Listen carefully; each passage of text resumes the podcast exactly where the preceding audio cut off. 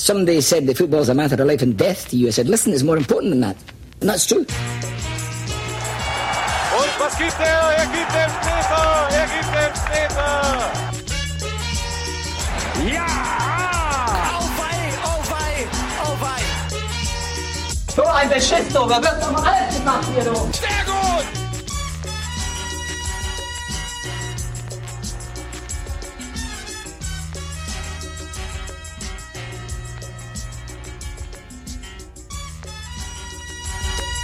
Wunderschönen guten Tag, hier sind Colinas Erben. Mein Name ist Klaas Rehse und ich begrüße recht herzlich den hervorragend erholten Alex Feuerhardt. Hi Alex. Howdy, junger Freund. Ich habe gehört, du bist jetzt Tierfotograf. Ich habe überlegt, umzusatteln. Es ist doch ein ganz friedlicher Job und ähm, ich konnte mich im Urlaub darin so ein bisschen üben. Sehr schöne Tätigkeit, sehr beruhigend, kontemplativ geradezu, unaufregend und auch unaufgeregt.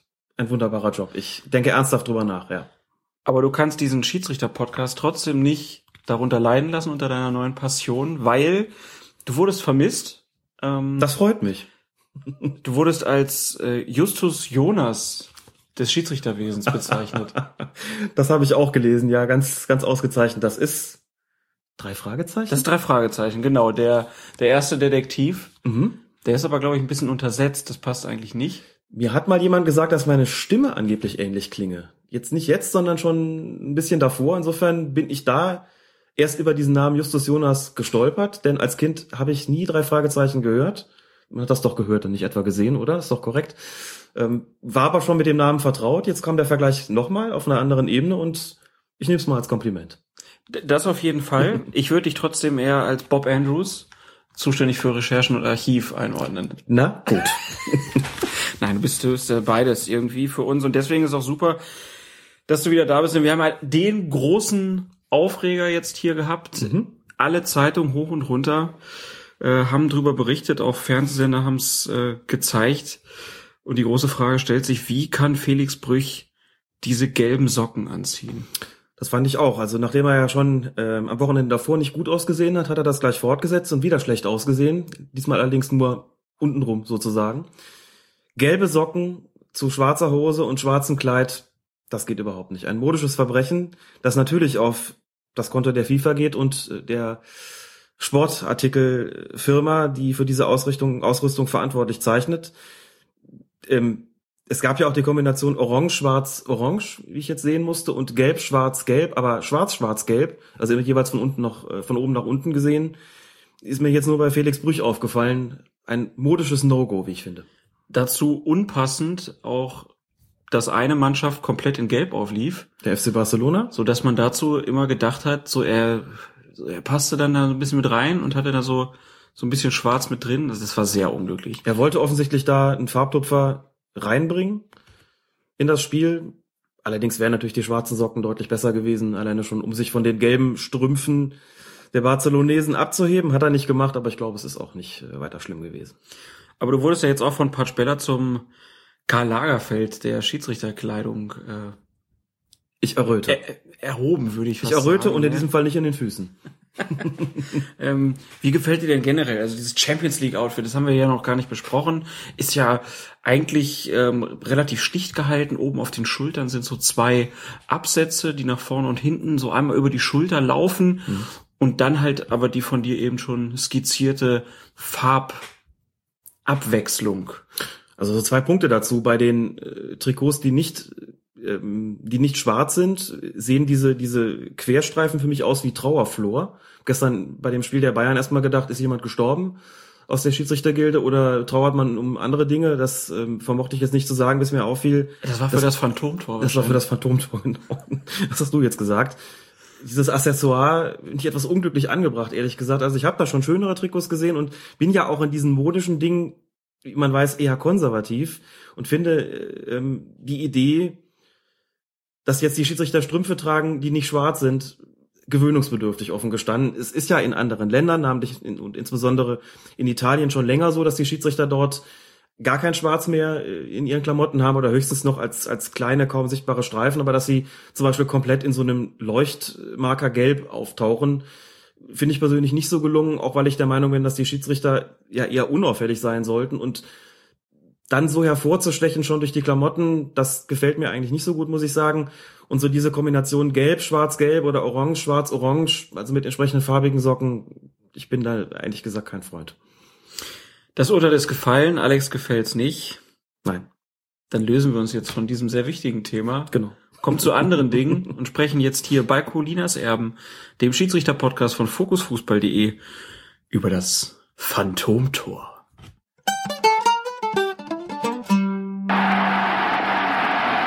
Dann passiert in der zweiten Halbzeit etwas, was zu den kuriosesten Dingen in der Bundesliga überhaupt gehört. Es fiel ein Tor, was keines war. Schiedsrichter und Linienrichter entschieden hier nach diesem Schuss von Öckland, der noch ganz skeptisch hinausschaut auf die Seite, auf Tor. Und Sie sehen ganz deutlich, und fast jeder im Stadion hatte es gesehen, dass der Ball nicht im Netz war.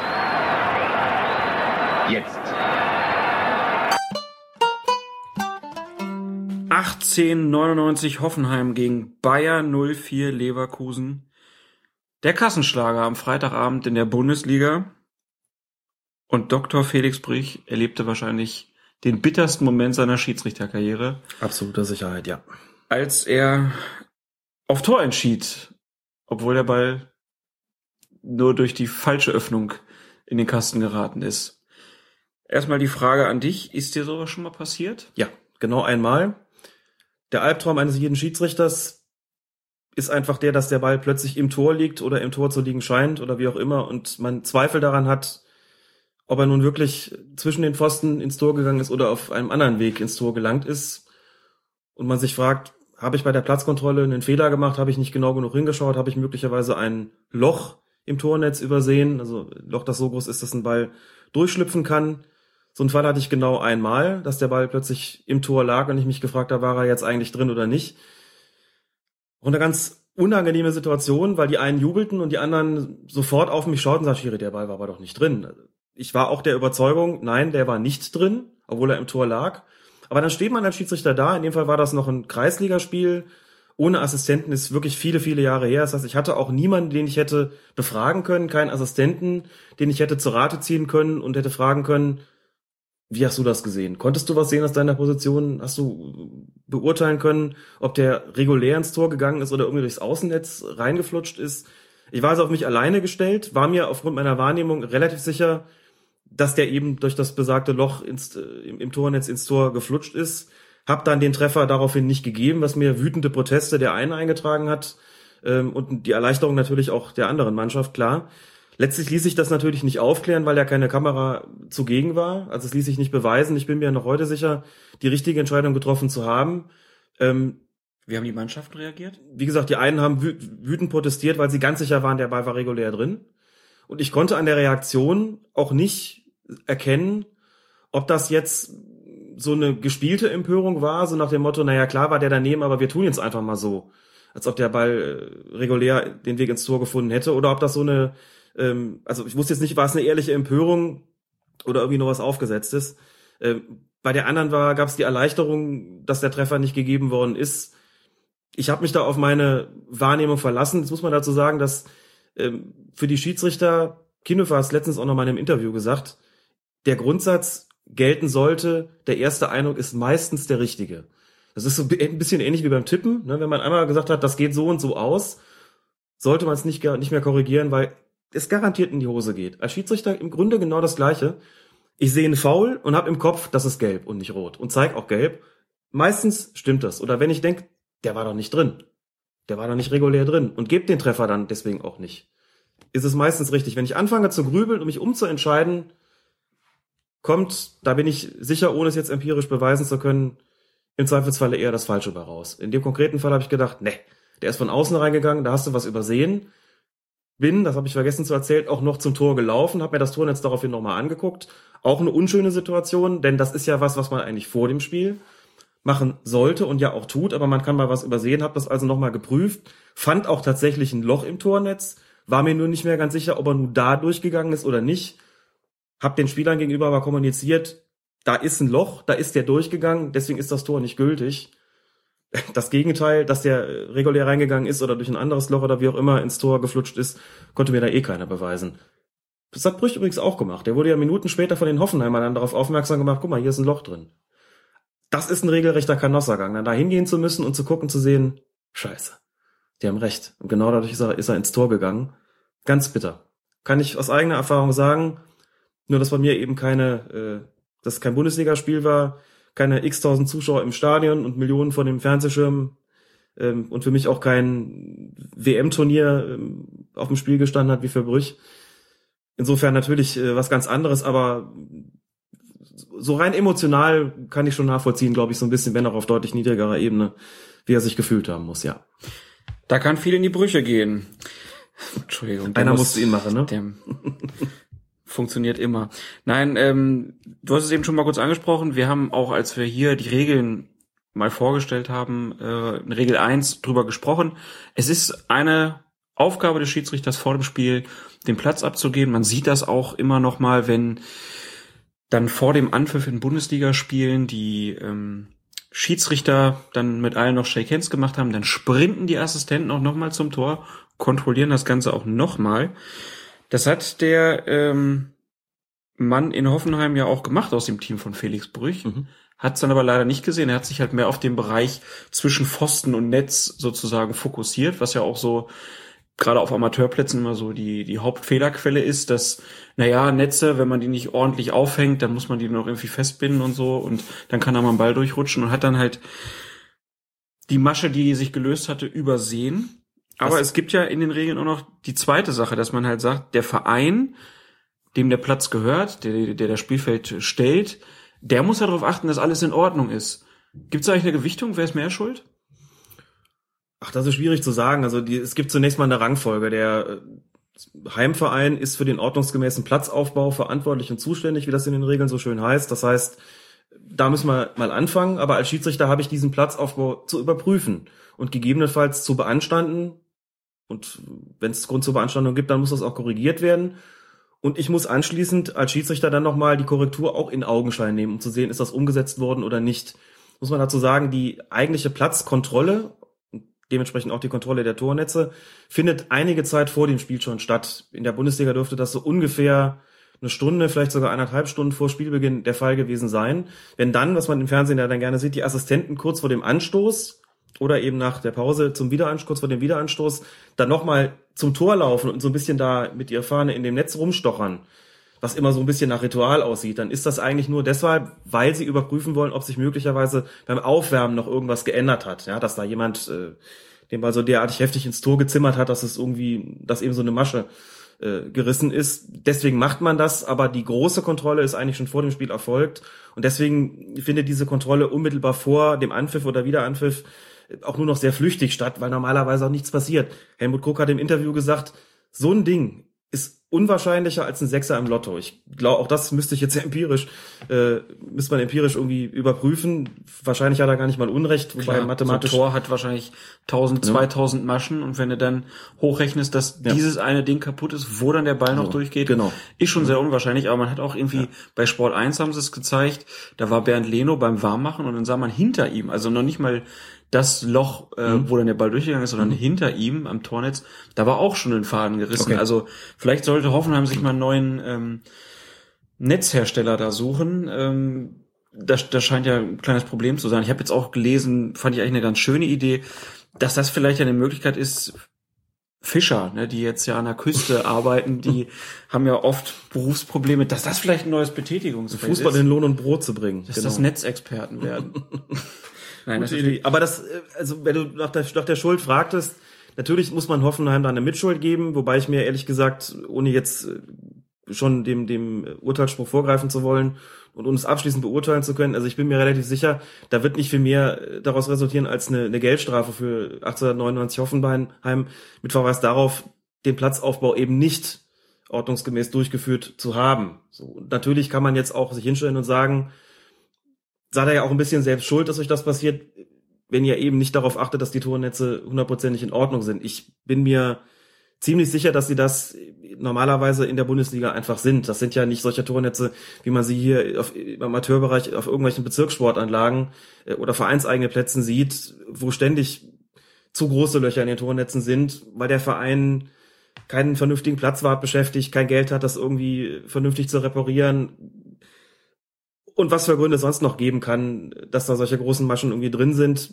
Die Twitterin Kühles Blondes, ja selbst Schiedsrichterin ist, hat das ja auch in einem sehr schönen Beitrag dargelegt, wie sich das im Amateurfußball eigentlich immer verhält. Da geht man als Schiedsrichter oder Schiedsrichterin vor so einem Spiel hin, macht Platzkontrolle, entdeckt mal wieder ein zu großes Loch und ich muss sagen, also aus eigener Erfahrung, das ist ziemlich häufig der Fall. Also ich würde es prozentual auf mindestens die Hälfte der Fälle schätzen, dass man da ankommt und sieht, damit stimmt irgendwas nicht. Ich bin im Laufe meiner sogenannten Karriere, Schiedsrichterkarriere dazu übergegangen, irgendwann die Dinger wirklich selbst zu flicken oder einem meiner Assistenten zu sagen, komm, mach das gerade, bring's gerade in Ordnung. Denn wenn man mit den Vereinsangehörigen spricht, die meisten reagieren genervt, ach, so ein Loch, da geht doch eh kein Ball durch, ne? Jetzt haben wir alle, können wir alle sagen, Hoffenheim gegen Leverkusen, also bitte. Das wissen jetzt auch alle, da hat sie natürlich auch vollkommen recht, wenn sie sagt, das hat auf den Amateurfußball möglicherweise sogar einen positiven Effekt. Jedenfalls, die, viele der, der Platzwarte reagieren dann genervt, dass sie dann nochmal raus müssen. Ich habe es auch schon erlebt, man sagt denen das, dann kriegt man zu hören, ja, ja, dann prüft man es nochmal kurz vor Spielbeginn und das Loch ist immer noch da. So, dann kann man das beanstanden, einen Spielbericht schreiben, dann kriegen die 50 Mark früher oder 50 Euro heute Geldstrafe. Das passiert doch nix. Deswegen habe ich irgendwann gesagt, komm, bevor wir hier Ärger kriegen, weil da so ein Ball durchrutscht, nachdem ich es einmal erlebt hatte, wie gesagt, mache ich es lieber selbst, soweit das möglich ist. Wenn du natürlich so einen Oschi da drin hast, den du nicht mehr selber geflickt bekommst, sondern wo du noch ein Stück Kordel dafür brauchst, dann musst du natürlich Bescheid sagen. So, aber dann äh, hat man auch noch mal ganz andere Argumente. Aber lange Rede, kurzer Sinn. Also das mit dem Platzaufbau gehen viele schludrig um. Jetzt haben sie es mal bei den Großen erlebt. Ist natürlich wirklich extrem unwahrscheinlich, dass sowas passiert. Ähm, hab mir auch noch mal die, die Aufzeichnung angeguckt oder vielmehr die Aufzeichnung der Live-Übertragung auf Sky angeguckt. Da war es ja bei dem Reporter auch so, dass der erstmal davon ausgegangen ist, der Ball ist im Tor. Und dann sieht er die Wiederholung und stellt fest, hoppala, doch nicht drin. Ne? Und so ein Fall kommt nicht allzu oft vor, wie wir wissen, ist ja annähernd, aber nicht ganz beispiellos im bezahlten Fußball. Insofern dürfen wir jetzt auch alle gespannt sein, wie das Sportgericht entscheidet. Da wollen wir gleich noch drüber sprechen, was du erwartest, aber vorher, also wir werden den Artikel, über den du gerade gesprochen hast, von äh, im Blog Kühles Blondes, werden wir natürlich verlinken, ähm, dass es da hoffentlich positive Auswirkungen auf den Amateurfußball hat. Und dann hast du eben ja gesagt, es ist nicht das einzige Phantomtor. Warum Genau. eigentlich Phantomtor? Wollen wir jetzt über Semantik streiten? Nein. Ähm, es, Es gab sind immer Roy Mackay und Marek Minter genannt worden. Lassen wir es einfach dabei. Deren Treffer sind Phantomtore gewesen. Das hier war einfach nur ein vermeintliches Tor. Ja, ähm, die historischen Beispiele haben die allermeisten wahrscheinlich jetzt schon in irgendwelchen Klickstrecken auf äh, Online-Nachrichtenseiten gesehen. Also Oktober 78, Borussia Neunkirchen, Stuttgarter Kickers. Ähm, da war es aber so, da ist der Ball gar nicht durchs Netz durchgegangen, sondern er lag wohl nur hinten auf dem Netz, habe ich gelesen. Und dieses Spiel wurde wiederholt. Ähm, dann gab es im März 81 den Fall Bayer Leverkusen gegen FC Bayern. Der Leverkusener Ökland, der hat ähm, ja auch ein Außennetztor geschossen, war allerdings schon sein viertes, von daher war es nicht so schwierig zu sagen, Schiri, der war nicht drin. Ähm, das Tor wurde dann zurückgenommen, es gab dann Abstoß für die Bayern, deswegen wurde das Spiel auch nicht wiederholt. Und dann natürlich April 94, Bayern gegen Nürnberg, Thomas Helmer, der Begründer des Phantomtors. Das Spiel wurde dann auch wiederholt, allerdings mit einer anderen Begründung. Ähm, ich glaube, es gab, war eine Konstruktion, dass der Schiedsrichter nicht die Entscheidung getroffen hat, sondern der Linienrichter hieß er ja damals noch. Genau. Ähm, Jörg Jablonski. und der hat ja im Prinzip gesagt, der Ball war drin. Und weil die beiden ein Kommunikationsproblem damals hatten, ähm, gab es dann ein Tor und deshalb gab es dann auch ein Wiederholungsspiel. Für Nürnberg war das nicht so erfolgreich. Damit blieb das Wiederholungsspiel auch 5-1 verloren. 5-0. 5-0 sogar ähm, und sind dann auch abgestiegen in der Saison. Aber Skurriler äh, Duplizität der Ereignisse übrigens, äh, kann man sagen. Dieses Spiel, das dann wiederholt werden musste, endete mit 2 zu 1 für Bayern und da haben die Nürnberger auch einen Strafstoß vergeben, genau wie jetzt die Hoffenheimer, der zum 2 zu 2 hätte führen können. Bei Hoffenheim wäre es ja das äh, 1 zu 2, glaube ich, gewesen, wenn ich es richtig im Kopf habe. Der Wiederholungsspiel, das Wiederholungsspiel ging dann deutlich schlechter für sie aus und letztlich stiegen sie dann auch ab, wie du schon richtig gesagt hast. Aber so gewisse Parallelen sind hier eben nicht zu übersehen, genau wie eben bei dem von dir erwähnten Beispiel von Bayer Leverkusen gegen Bayern. Das ist auch Leverkusen gewesen, ist nur eben mit dem nicht ganz unerheblichen Unterschied, dass das Spiel damals nicht mehr auf der Kippe stand, sondern dass Ökland bereits dreimal getroffen hatte. Das ist dann immer leichter natürlich. Und da haben sie ja auch, da haben sie ja auch im Spiel dann ne, bevor der Anstoß ausgeführt Ja. wurde, hat der Schiedsrichter ja noch die Möglichkeit, das Tor zurückzunehmen. Und Ja. es gab dann Abstoß. Gab ja dann noch den einen Fall in der zweiten Liga, das ist, glaube 2010 gewesen, wo Christian Tiffert den Ball gegen die Latte schoss und in Wembley-Manier der Ball aus dem Tor sprang.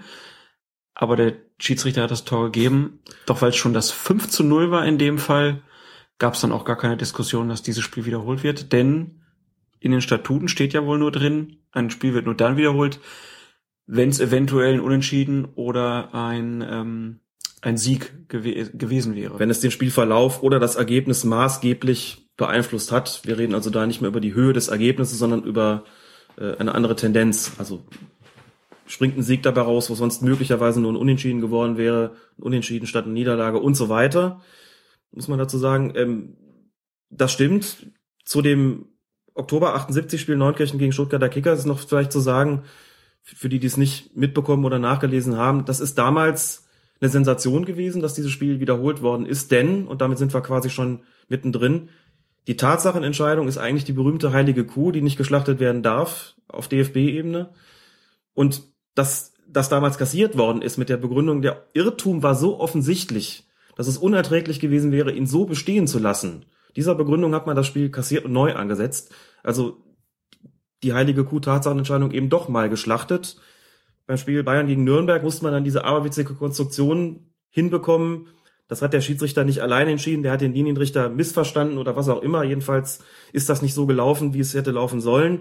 Das hat man dann, diese Hilfskonstruktion hat man äh, bemüht, um einen Aufhänger zu haben, dieses Spiel neu anzusetzen, was damals ja, wie man weiß, von der FIFA alles andere als gerne gesehen wurde und von, wo von der FIFA auch gesagt wurde, das macht ihr nicht nochmal, sonst drohen Sanktionen, sonst drohen Konsequenzen, die euch wehtun werden, bis hin zum Ausschluss der Nationalmannschaft oder irgendwelcher Vereine aus internationalen Wettbewerben. Also das will man bei der FIFA nicht, dazu werden wir sicherlich gleich noch kommen. Es gibt da schon einen zie- ziemlichen Unterschied, der übrigens auch den Begriff des Regelverstoßes betrifft oder überhaupt den Regelverstoß als solchen. Den kennt man bei der FIFA nämlich gar nicht, aber darüber kann man dann auch gleich noch sprechen. Genau, einmal noch kurz zurück. In der Regel 5 der Schiedsrichter heißt es wortwörtlich, die Entscheidungen des Schiedsrichters zu spielrelevanten Tatsachen sind endgültig.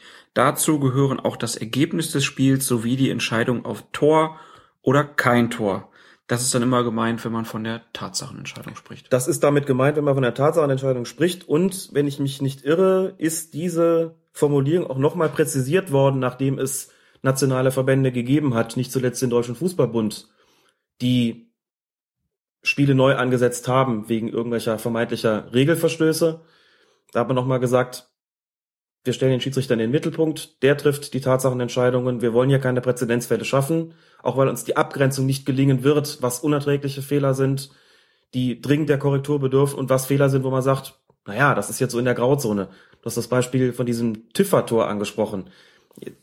Das, wenn man das Beispiel mal so weiterspinnt, wird man immer weiter in den Bereich rutschen, wo man sich fragt, was ist denn nun eigentlich unerträglich? Ne? Also dieses Beispiel von dem Tiffer-Tor, da sprang der Ball von der Latte auf den Boden und zwar, ich glaube, über einen Meter, das wurde damals nachgemessen, über einen Meter vor die Linie.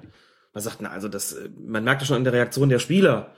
Die haben selber gesagt, der soll drin gewesen sein. Naja gut, wenn der Schiedsrichter das sagt oder in dem Fall der Assistent, der das angezeigt hatte und der Schiedsrichter hat es dann übernommen.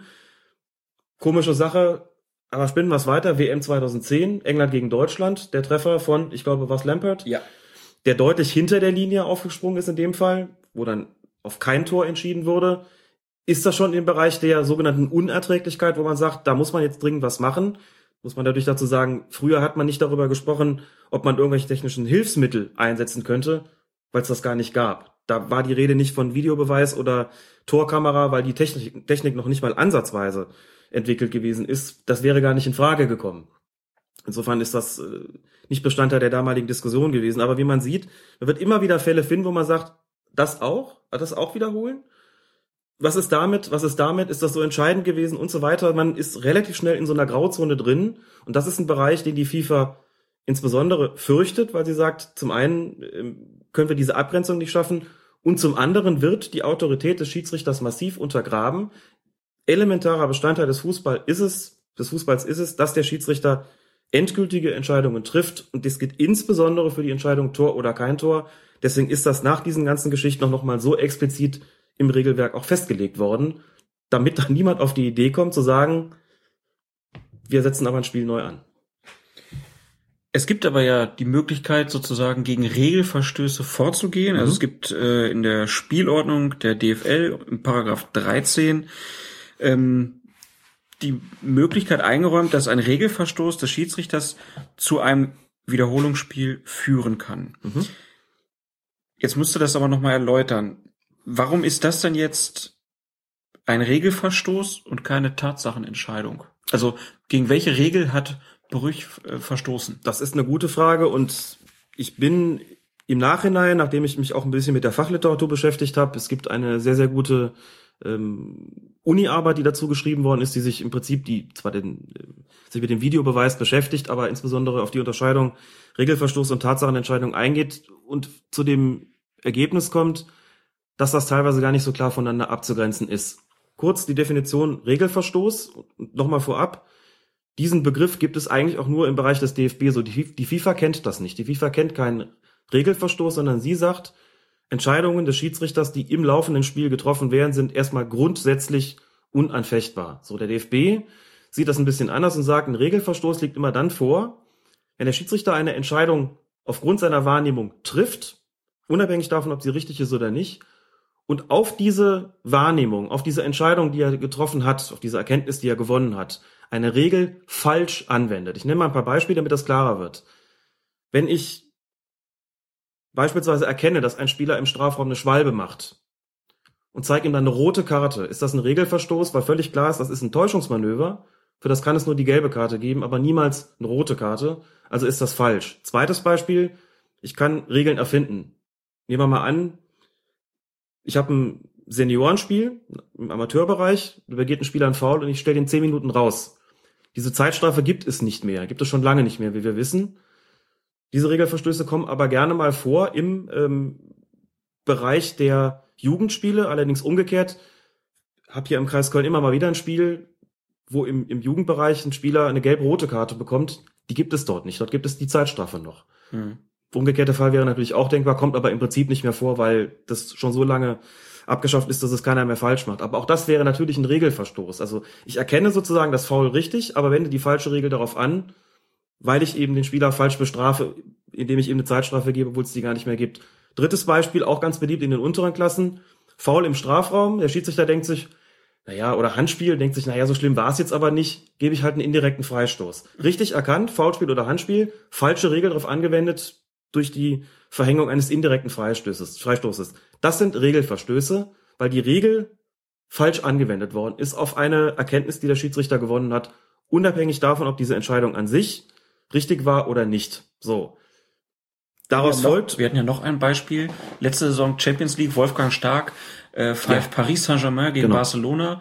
Zwei Spieler des FC Barcelona liegen Sehr gut. verletzt auf dem Boden und er schickt dann beide zur Behandlung Mhm. raus. In der Regel steht aber, wenn es zwei Spieler sind, dann derselben Mannschaft, die Genau. mit den Köpfen zusammenknallen, dann brauchen die das Feld nicht zu verlassen, sie dürfen sich behandeln lassen und dann weiterspielen. Auch das ist ein Regelverstoß. Klassischerweise, ganz genau. So. Und dann gibt es Fälle, da ist man halt an der Grenze der Erträglichkeit möglicherweise angelangt. Beispiel eins, das immer mal wieder vorkommt, liegt dann vor, wenn ich beispielsweise sehe, da begeht ein Spieler eine Notbremse und stelle den Falschen vom Platz. Hat man auch letzte Saison Markus Wingenbach bei einem Spiel von, ich glaube, 1860 München gegen den VfL Bochum, wenn ich es richtig im Kopf habe. Der pfeift das Ding und ist so in der Bewegung, so im Fluss und dass die, die Spielerkonstellation verändert sich nochmal, dass er mit Schwung die rote Karte auspackt und hält sie dem falschen Spieler vor die Nase. So, das, ähm, da könnte man ja auch sagen, richtige Entscheidung getroffen, aber gegen den falschen Spieler nur war die rote Karte nicht falsch. Sie hat nur der falsche gesehen. Da ist man so in dieser Grauzone, wo man eigentlich sagen müsste, wenn man die Definition ganz eng auslegt, was man normalerweise sollte, ist das eigentlich kein Regelverstoß. Und bei Felix Brüch jetzt muss man sich auch die Frage stellen, was, was ist denn da passiert? Er hat gesehen, der Ball ist im Tor gelandet, hat also auf, auf der Grundlage seiner Erkenntnis auf Tor entschieden und eigentlich daraus die richtige Entscheidung getroffen, gesagt, jetzt gibt's Anstoß, jetzt geht beim Anstoß weiter. Was denn auch sonst? So. Die Argumentation des DFB, die zumindest jahrelang gepflegt worden ist, ging eher in die Richtung, der ist aber nicht im Tor gewesen, sondern der ist ja ins Aus gegangen. Es hätte also einen Abstoß geben müssen, wenn man da auf Tor entscheidet. Ist die falsche Spielfortsetzung gewählt worden, also ist es eigentlich ein Regelverstoß. Ein wunderschönes juristisches Konstrukt. Ein wunderschönes juristisches Konstrukt, ist auch relativ kompliziert. Insofern kann man unterschiedlicher Ansicht sein, aber im Unterschied zu dem, was ich zunächst angenommen habe, liegt hier streng genommen wahrscheinlich doch kein Regelverstoß vor, weil er ja wahrgenommen hat auf dem Platz, dass der Ball im Tor gewesen ist und hat also sozusagen die Regeln, wenn man bedenkt, worum es ging, nicht falsch angewendet, sondern hat einfach nur falsch wahrgenommen. Und das ist was anderes. Das geht dann schon eher in den Bereich, dass der Schiedsrichter den Ball hinter der Linie sieht, obwohl er nicht hinter der Linie war, aber schon zwischen den Pfosten und auf Tor entscheidet oder eben auf Nicht-Tor entscheidet, obwohl der Ball klar hinter der Linie gewesen ist. Also das sind äh, so Geschichten, da sind wir so ein bisschen in der Grauzone. Da gab es dann lange Zeit so dieses Hilfskonstrukt des DFB, dieses offenkundigen Irrtums. Und der offenkundige Irrtum, wenn er eben sehr, sehr schwerwiegend ist, dann kann eben zum einen im Ausnahmefall auch mal ein Spieler, der eigentlich vom Platz gestellt worden ist, im Nachhinein freigesprochen werden. Da haben wir ja dieses noch viel aberwitzigere Konstrukt, ne, wo es dann hinterher heißt, ja, er hat ja nicht nichts gemacht, also bleibt er gesperrt, oder er hat äh, nicht, nicht nichts gemacht und wird dann freigesprochen oder was auch immer. Also diese seltsamen Ausnahmefälle, die man dann irgendwie juristisch zurechtkonstruieren muss, damit es irgendwo passt wo man aber sagt, das ist ein offenkundiger Irrtum, das hat jeder im Stadion gesehen, das ist die Definition des Ganzen. Wenn quasi jeder im Stadion gesehen hat, dass der Schiedsrichter sich geirrt hat und das auch vollkommen unmöglich ist und überhaupt keine zwei Meinungen geben kann, dann liegt dieser offenkundige Irrtum vor, der quasi den Rang eines Regelverstoßes hat. Das könnte man jetzt auch auf Hoffenheim anwenden. Allerdings müsste man ja da schon wieder korrekterweise sagen, stimmt das überhaupt, dass das alle im Stadion gesehen haben? Dann kommen wir wieder in den Bereich, dass man sich, das hat Felix Brüche auch gesagt, äh, es hat doch überhaupt keiner wirklich protestiert. Ich glaube, es gab einen Hoffenheimer, der ihn da angesprochen hat. Und Polanski, der hat dann aber gesagt, hm, aber meine Mannschaftskollegen protestieren Ja. gar nicht. Dann habe ich mich wohl verguckt. Also Mhm. ganz komische Gemengelage. Also wenn man sich das nochmal anguckt, eine ganz eigenartige Geschichte. Der liegt irgendwie im Tor, Lever, also Kiesling äh, hält die Hände vors Gesicht, ärgert sich über die vergebene Torchance, plötzlich gucken alle zum Assistenten raus, der zeigt zur Mitte oder die verständigen sich, es gibt Tor. Die jubeln ganz zaghaft, da sagt der Sky-Reporter noch, äh, die jubeln so wie Leverkusen spielt, irgendwie ganz verhalten. Stefan, äh, Stefan Reinhardt hat ja auch hinterher gesagt, Ja. an unserem Torjubel müssen wir arbeiten. An unserem Torjubel müssen wir arbeiten, genau. Und es kommt auch kein Hoffenheimer wirklich zu Brüch. Die gucken alle so ein bisschen, was ist denn jetzt? Aber es wird nicht wirklich protestiert. So, und da nochmal im Vorgriff auch auf eine Frage, die wir später nochmal kriegen werden. Wir haben das ja schon ein paar Mal hier gesagt. Die Geschichte mit dem Protest, wo ja viele immer sagen, darf das überhaupt ein Kriterium sein, dieser Protest, ja oder nein? Ich sage, nein, natürlich ist es nicht direkt ein Kriterium, aber ein Anhaltspunkt. Und auch einer, den man so nicht trainieren kann. Das wird nicht dazu führen, dass jetzt künftig bei jedem Tor eine ganze Mannschaft ausrastet und den Schiedsrichter sozusagen damit umstimmt bei dem Tor. Aber es gibt natürlich Situationen, wo du so bestürmt wirst, wo auch Felix Brüch sagt, wenn die mich, da- wenn da jetzt Elf Hoffenheim auf mich zugestürmt gekommen wäre, sagt Schiri, bist du wahnsinnig? Der war neben der Kiste. Der ist davon durch ein Loch und jetzt guck mal doch bitte noch mal, da ist das Loch, siehste? Na klar hätte er das dann zurückgenommen rechtzeitig. Das ist jetzt kein Tipp an Hoffenheim, da vehement zu protestieren. Das Aber das ist doch auch wieder Ist ja nicht, was man einstudieren in dem, kann. in dem Fall. Der Brüch wird von den Hoffenheimern bestürmt. Mhm. Er hat aber selber gar nicht gesehen, dass Mhm. er ins Außennetz reingegangen Mhm. ist. Dann zeigen die ihm da dieses Loch. ja, Dann kann er aber auch sagen, ja, ihr könnt mir ja viel erzählen. kann er machen, selbstverständlich. Hätte also eventuell auch gar nichts gebracht. Klar. Er hätte auch, er hätte jetzt auf so ein Indiz, nenne ich es jetzt mal, hätte er reagieren Genau. können. Ja. Aber es hätte womöglich ja an der Entscheidung trotzdem nichts geändert, weil es hat ja keiner richtig gesehen. In erster Linie muss der Schiedsrichter immer, das bleibt auch festzuhalten, seiner eigenen Wahrnehmung vertrauen. Dann gibt es Beispiele, wo der Protest derartig vehement ist und auch so vehement, dass es, dass man sagt, das ist ungewöhnlich, dass er so stark ist und es ist was, wo man sagt, das kann man so nicht einstudieren, das ist jetzt nicht irgendwie so eine erlernte oder antrainierte Protestreaktion, die dazu geeignet sein soll, den Schiedsrichter von irgendwas abzubringen oder für künftige Entscheidungen zu beeinflussen, sondern die einfach eine natürliche Reaktion ist aufgrund der ähm, der Tatsache, dass eine Entscheidung wirklich gravierend falsch gewesen ist. Also das kann für ihn ein Indiz sein. Und selbst wenn er sich darauf einlässt, dann sich das Loch zeigen zu lassen, kann er natürlich immer noch sein, Jungs, das mag ja sein, dass ihr mir das Loch gezeigt habt. Das mag auch sein, dass ihr zu elf der Meinung seid, der war gar nicht drin. Ich habe den drin gesehen. Ich habe mich mit meinen Assistenten verständigt. Da hat keiner was anderes gesehen als ich. Wir entscheiden jetzt hier auf Tor. Selbstverständlich wäre das weiterhin möglich gewesen. Es gibt keine Garantie dafür, dass er den Treffer dann zurückgenommen hätte. Natürlich nicht wie auch. Mindestens einer von den Vieren aus dem Gespann hätte sich auch so sicher sein müssen, dass der nicht drin war, dass er die Entscheidung sozusagen auch dem Schiedsrichter gegenüber verantwortet hätte und gesagt hätte, Felix, ich habe das von hier wirklich klar gesehen, der war nicht drin. Oder der sagt, kommt mir auch komisch vor, eher nein, so und dass man dann summa summarum sagt, okay, wir geben das jetzt einfach mal nicht. Ne? Ähm, möchte nicht ausschließen, dass es, äh, dass man als Schiedsrichter in der Bundesliga auch die theoretische Möglichkeit hat, selbst ein bisschen auf Zeit zu spielen. Offiziell ist es natürlich nicht erlaubt. Was ich damit meine, ist, sich so lange Zeit mit der endgültigen Entscheidung zu lassen, bis irgendeiner mitbekommen hat, was da in der Zeitlupe, äh, mhm. was die Zeitlupe zeigt. Ne? Wie gesagt, offiziell gibt es das nicht, soll es nicht geben, darf es nicht geben, möchte aber nicht ausschließen, dass das nicht im Einzelfall doch mal ähm, sozusagen hintenrum gebracht wird. Ich erinnere mich einfach noch zu sehr an dieses WM-Endspiel 2006, wo sie dann vom Platz geflogen ist und nach den damaligen Regeln nicht hätte vom Platz fliegen dürfen, weil das Spiel vorher schon fortgesetzt war. Also das, da kam diese, diese Kopfnuss, da war das Spiel unterbrochen, wurde fortgesetzt und erst dann ist er vom Platz gestellt worden, weil zwischendurch, ich glaube, der fünfte Offizielle, der irgendwie hinter dem Monitor saß, mitbekommen hat, da war was und das dem Schiedsrichter geflüstert hat, der hat dann in dem Fall mal eben die Regeln gebeugt. Und inzwischen ist es ja auch umgestellt worden. Mittlerweile darf man in solchen schweren Fällen auch den Platzverweis noch nachträglich aussprechen, wenn er unmittelbar nach der Spielfortsetzung erfolgt ist. Bei dem Tor dürfte man das übrigens nicht. Also wäre hier nicht möglich gewesen, noch eine Minute später zu sagen, okay, ich nehme das Ding doch noch zurück.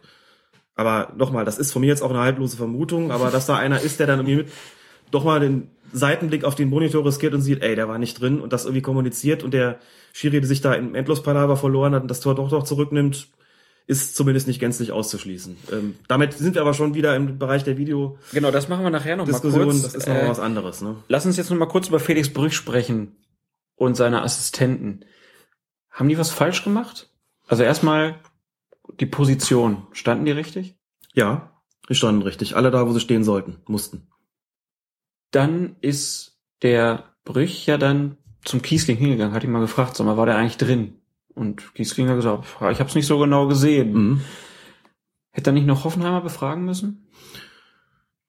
müssen nicht können. Ähm, zunächst mal ist es natürlich so, dass man in so einer Situation, wenn man auf irgendjemanden vertraut, dann auf den, der den Vorteil daraus zieht. Denn die anderen haben ja ein klares Interesse zu sagen, ja klar war der nicht drin. Natürlich hat der Hoffenheimer befragen können, die ihm sagen, Schiri, entweder wissen wir nicht oder Schiri, der war klar nicht drin. Aber da verlässt man sich dann natürlich auf den, in Anf dicken Anführungszeichen in diesem Fall, Täter. Ne?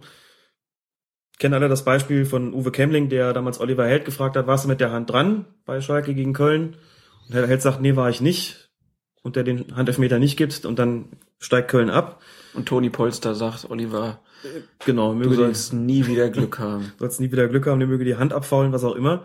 Also in dem konkreten Fall hätte er nach meinem Dafürhalten allenfalls noch weitere Leverkusener befragen können, im Hoffen auf deren, also zum einen, dass darauf hoffen darauf, dass sie es wirklich auch gesehen und erkannt haben Mhm. und zweitens so ehrlich sind, das entsprechend zuzugeben. Ich weiß jetzt nicht genau, was äh, Felix Brüch mit Kiesling da im Einzelnen und wörtlich sozusagen besprochen hat.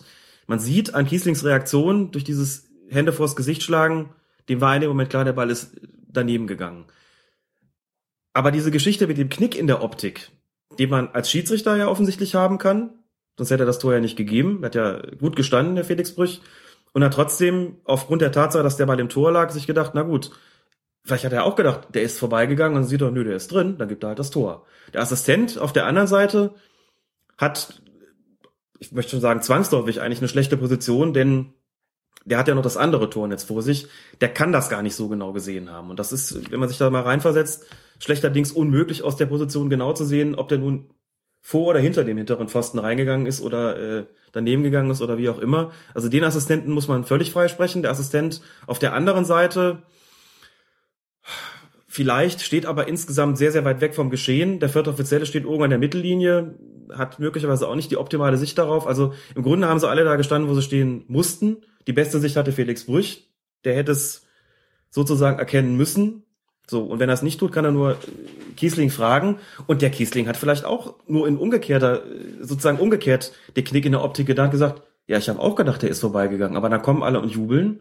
Da hab ich gedacht, da habe ich mich wohl verguckt. Hm. Und also, kriegt's ja gerade oft vorgeworfen, aber in der Hektik des Spiels, ich bin mir noch nicht mal sicher, ob er da wirklich unehrlich war. Also, Ich bin mir auch nicht sicher, ob, also es wurde ja auch vielen Leverkusenern dann ja einzeln vorgeworfen, dass sie es ja hätten sehen können, Reinhards, Rolfes und so weiter. Selbst da bin ich mir nicht sicher, ob die das gesehen haben. Die haben bestimmt Mhm. auch ein bisschen gedacht, hm, eigentlich sah es erst so aus, der geht daneben. Also so Ich komisch würde wie es ich war, würd's mir auch nicht anmaßen, Vorwurf. da irgendwem da einen, ähm, Und- einen Vorwurf zu machen. Und weil die Hoffenheimer es halt selber auch nicht gesehen haben. Die Hoffenheimer haben es nicht gesehen. Dazu kommt noch, das muss man auch sagen, das Selbst der Torwart nicht. Selbst der Torwart nicht. Der, Der sich ja wirklich gestreckt hat und direkt am Pfosten runterkommt und wahrscheinlich auch gedacht hat, So. wie ist der denn jetzt wie, reingekommen? ist der denn, wie ist der denn reingegangen? Und dann muss man auch noch dazu sagen, das ist, spielt nun mal auch eine Rolle. Felix Brüch ist die deutsche Nummer eins, ein international erfahrener Schiedsrichter, hat ja auch jetzt unter der Woche einfach wieder ein sehr, sehr gutes Champions League-Spiel gepfiffen oder im Champions League-Spiel eine sehr, sehr gute Leistung geboten. Auch das spielt eine Rolle, dass man als Spieler sich denkt, also wenn der auf Tor entscheidet, der wird's ja wohl gesehen haben, dass unser WM-Schiedsrichter aller Wahrscheinlichkeit nach, das mag auch eine Rolle gespielt, dass man sagt, so einer macht den Fehler einfach nicht. Jetzt Also ich mache den Leverkusener ehrlich gesagt erstmal keinen Vorwurf. Ja. Aber Einspruch ist ja jetzt da. Hoffenheim hat gesagt, wir wollen eine Mhm. Wiederholung. Allen ist auch klar, es wird nicht die von Rudi Völler ins Spiel gebrachte Wiederholung von 20 Minuten geben. Mhm. Nein. Da hat DFB-Vize Rainer Koch gesagt, das geben die Statuten überhaupt nicht her. Das ist ja in anderen Ländern möglich, dass nur ein paar Minuten nachgeholt werden. In Deutschland gibt's das aber nicht. Und jetzt ist es so, dass laut Spielordnung der DFL in Paragraph 14 steht, dass die FIFA letztgültig die Entscheidung über das Wiederholungsspiel trifft. Also Verfahren ist jetzt so, die tagen, die entscheiden sich in Deutschland, okay, wir wollen ein Wiederholungsspiel. Und dann sagen sie, liebe Tante FIFA, dürfen wir? Mhm. So ist es. Und wer entscheidet dann da? Wer bei der FIFA? Ja, Du meinst das genaue Gremium. ja irgendein Gremium halt, ne? Es wird ein Gremium entscheiden. Muss gestehen, ich bin in diesen ganzen Ausschussstrukturen, die es beim, beim Weltfußballverband gibt, nicht so tief drin, dass ich dir auf Anhieb sagen könnte, wer das da konkret entscheidet. Ist ja auch nicht so wichtig, Aber das werden wir dann ja, dann ja rausfinden und es wird ja gesagt, es soll am kommenden Montag passieren. Es sind ja jetzt, ist gerade noch der DFB-Bundestag, das Schiedsgericht setzt sich irgendwie neu zusammen und die neuen Leute sollen das Mhm. halt entscheiden. Da haben wir ja jetzt keinen Einfluss drauf, aber wie ist deine Vermutung? Die Vermutung geht klar in die Richtung, dass es kein Wiederholungsspiel geben wird. Die FIFA hat dazu eigentlich viel zu klar gemacht, dass sie sowas nicht wünscht. Ich meine jetzt erstmal vom DFB aus. Wie, wie, glaubst du, ist da die Entscheidungsgrundlage? Da habe ich ehrlich gesagt keine Einschätzung, weil ich vermute, dass es im Wesentlichen zwei Strategien gibt. Strategie eins ist die, die FIFA gar nicht erst zu ärgern, sondern gleich sozusagen, könnt jetzt das böse Wort vom vorauseilenden Gehorsam verwenden, aber, Aber das darf mir ja mal. nicht sein, ne? Also du kannst ja nicht sagen, hier die Entscheidung ist zwar falsch, die wir treffen, aber wir treffen sie jetzt so, weil sonst kriegen wir Ärger mit der FIFA.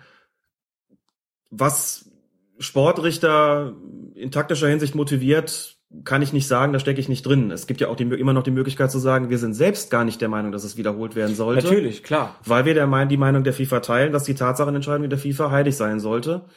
Der DFB hat bislang häufig die Ansicht vertreten, dass solche Neuansetzungen auf extreme Ausnahmefälle beschränkt bleiben sollen, weil sich da immer die Frage stellt, was ist ein extremer Ausnahmefall? Und ich tue mich auch selbst sehr schwer, das einzugrenzen. Eben schon Beispiele genannt. Man wird immer weiter in den Bereich finden, wo man dann fragt, und was ist damit und was ist damit und was ist damit? Deswegen liegt es relativ nahe zu sagen, dann machen wir es lieber gar nicht und halten nach wie vor fest. Ne? Wie gesagt, wir trennen jetzt die Diskussion um Torlinientechnologie, Videobeweis erstmal davon ab, dass man aber grundsätzlich sagt, Tatsachenentscheidung ist Tatsachenentscheidung in allen Klassen, wird nicht kassiert, kann im Amateurbereich ja auch nicht geschehen, es sei denn da, klar, kann da auch theoretisch eine Aufzeichnung vorliegen, auf deren, und das kann man dann zur Grundlage nehmen, um zu sagen, äh, war das jetzt ein Fehler vom Schiedsrichter oder nicht. Aber da ist die Linie der FIFA eindeutig und der DFB könnte sagen, wir teilen das. Auch wir sind inzwischen zu der Ansicht gekommen, dass eine Tatsachenentscheidung des Schiedsrichters grundsätzlich heilig zu sein hat. Und deswegen werden wir das, das nicht neu ansetzen. Kann aber auch sein, dass der DFB sagt, wir ordnen ein Wiederholungsspiel an und lassen das dann sozusagen von der FIFA kassieren, um hinterher sagen zu können, unserer Ansicht nach hätte es eins geben sollen. Aus diesen und jenen Gründen. Das wäre dann auch nochmal interessant, wie man das eben äh, kommunizieren möchte. Aber die FIFA ist davor, dann hat man den schwarzen Peter weitergeschoben, ist sozusagen selbst raus, kann sagen, da können wir nichts machen, sind uns die Hände gebunden.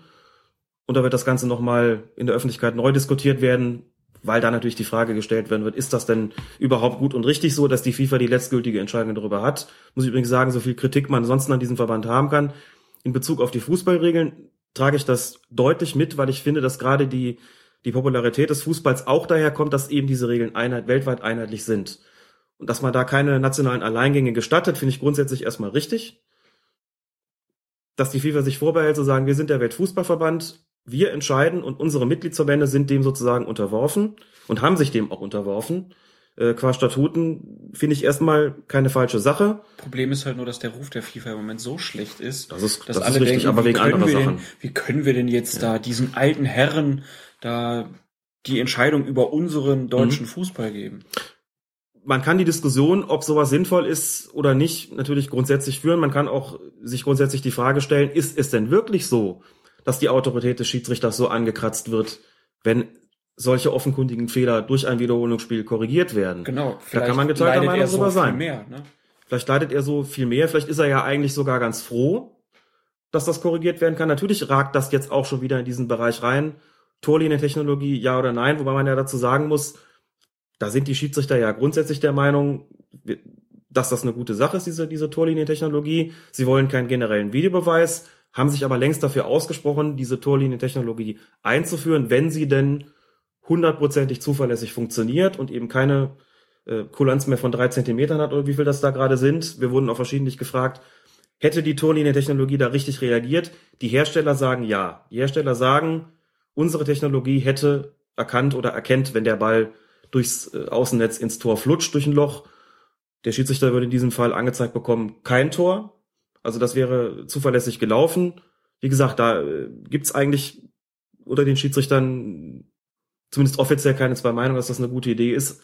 Hat sie aber nicht gegeben. So, aber davon abgesehen, diese, die Frage, ob äh, das die Autorität des Schiedsrichters ankratzt oder nicht, geht ja darüber hinaus. Ne? Und da muss man sich fragen, hat sich das Bild des Schiedsrichters in den letzten Jahren und Jahrzehnten nicht ohnehin vielleicht so gewandelt, dass die von dem Ruf, Halbgötter in Schwarz zu sein, ohnehin weg sind, dass man also einfach sagen kann, das sind so selbstbewusste und teilweise auch gut bezahlte Sportler geworden, dass man denen auch zumuten können muss, dass mal eine Entscheidung von ihnen korrigiert wird, ohne dass gleich die, äh, die Fußballwelt zusammenbricht, mit I oder mit Y, nicht wahr?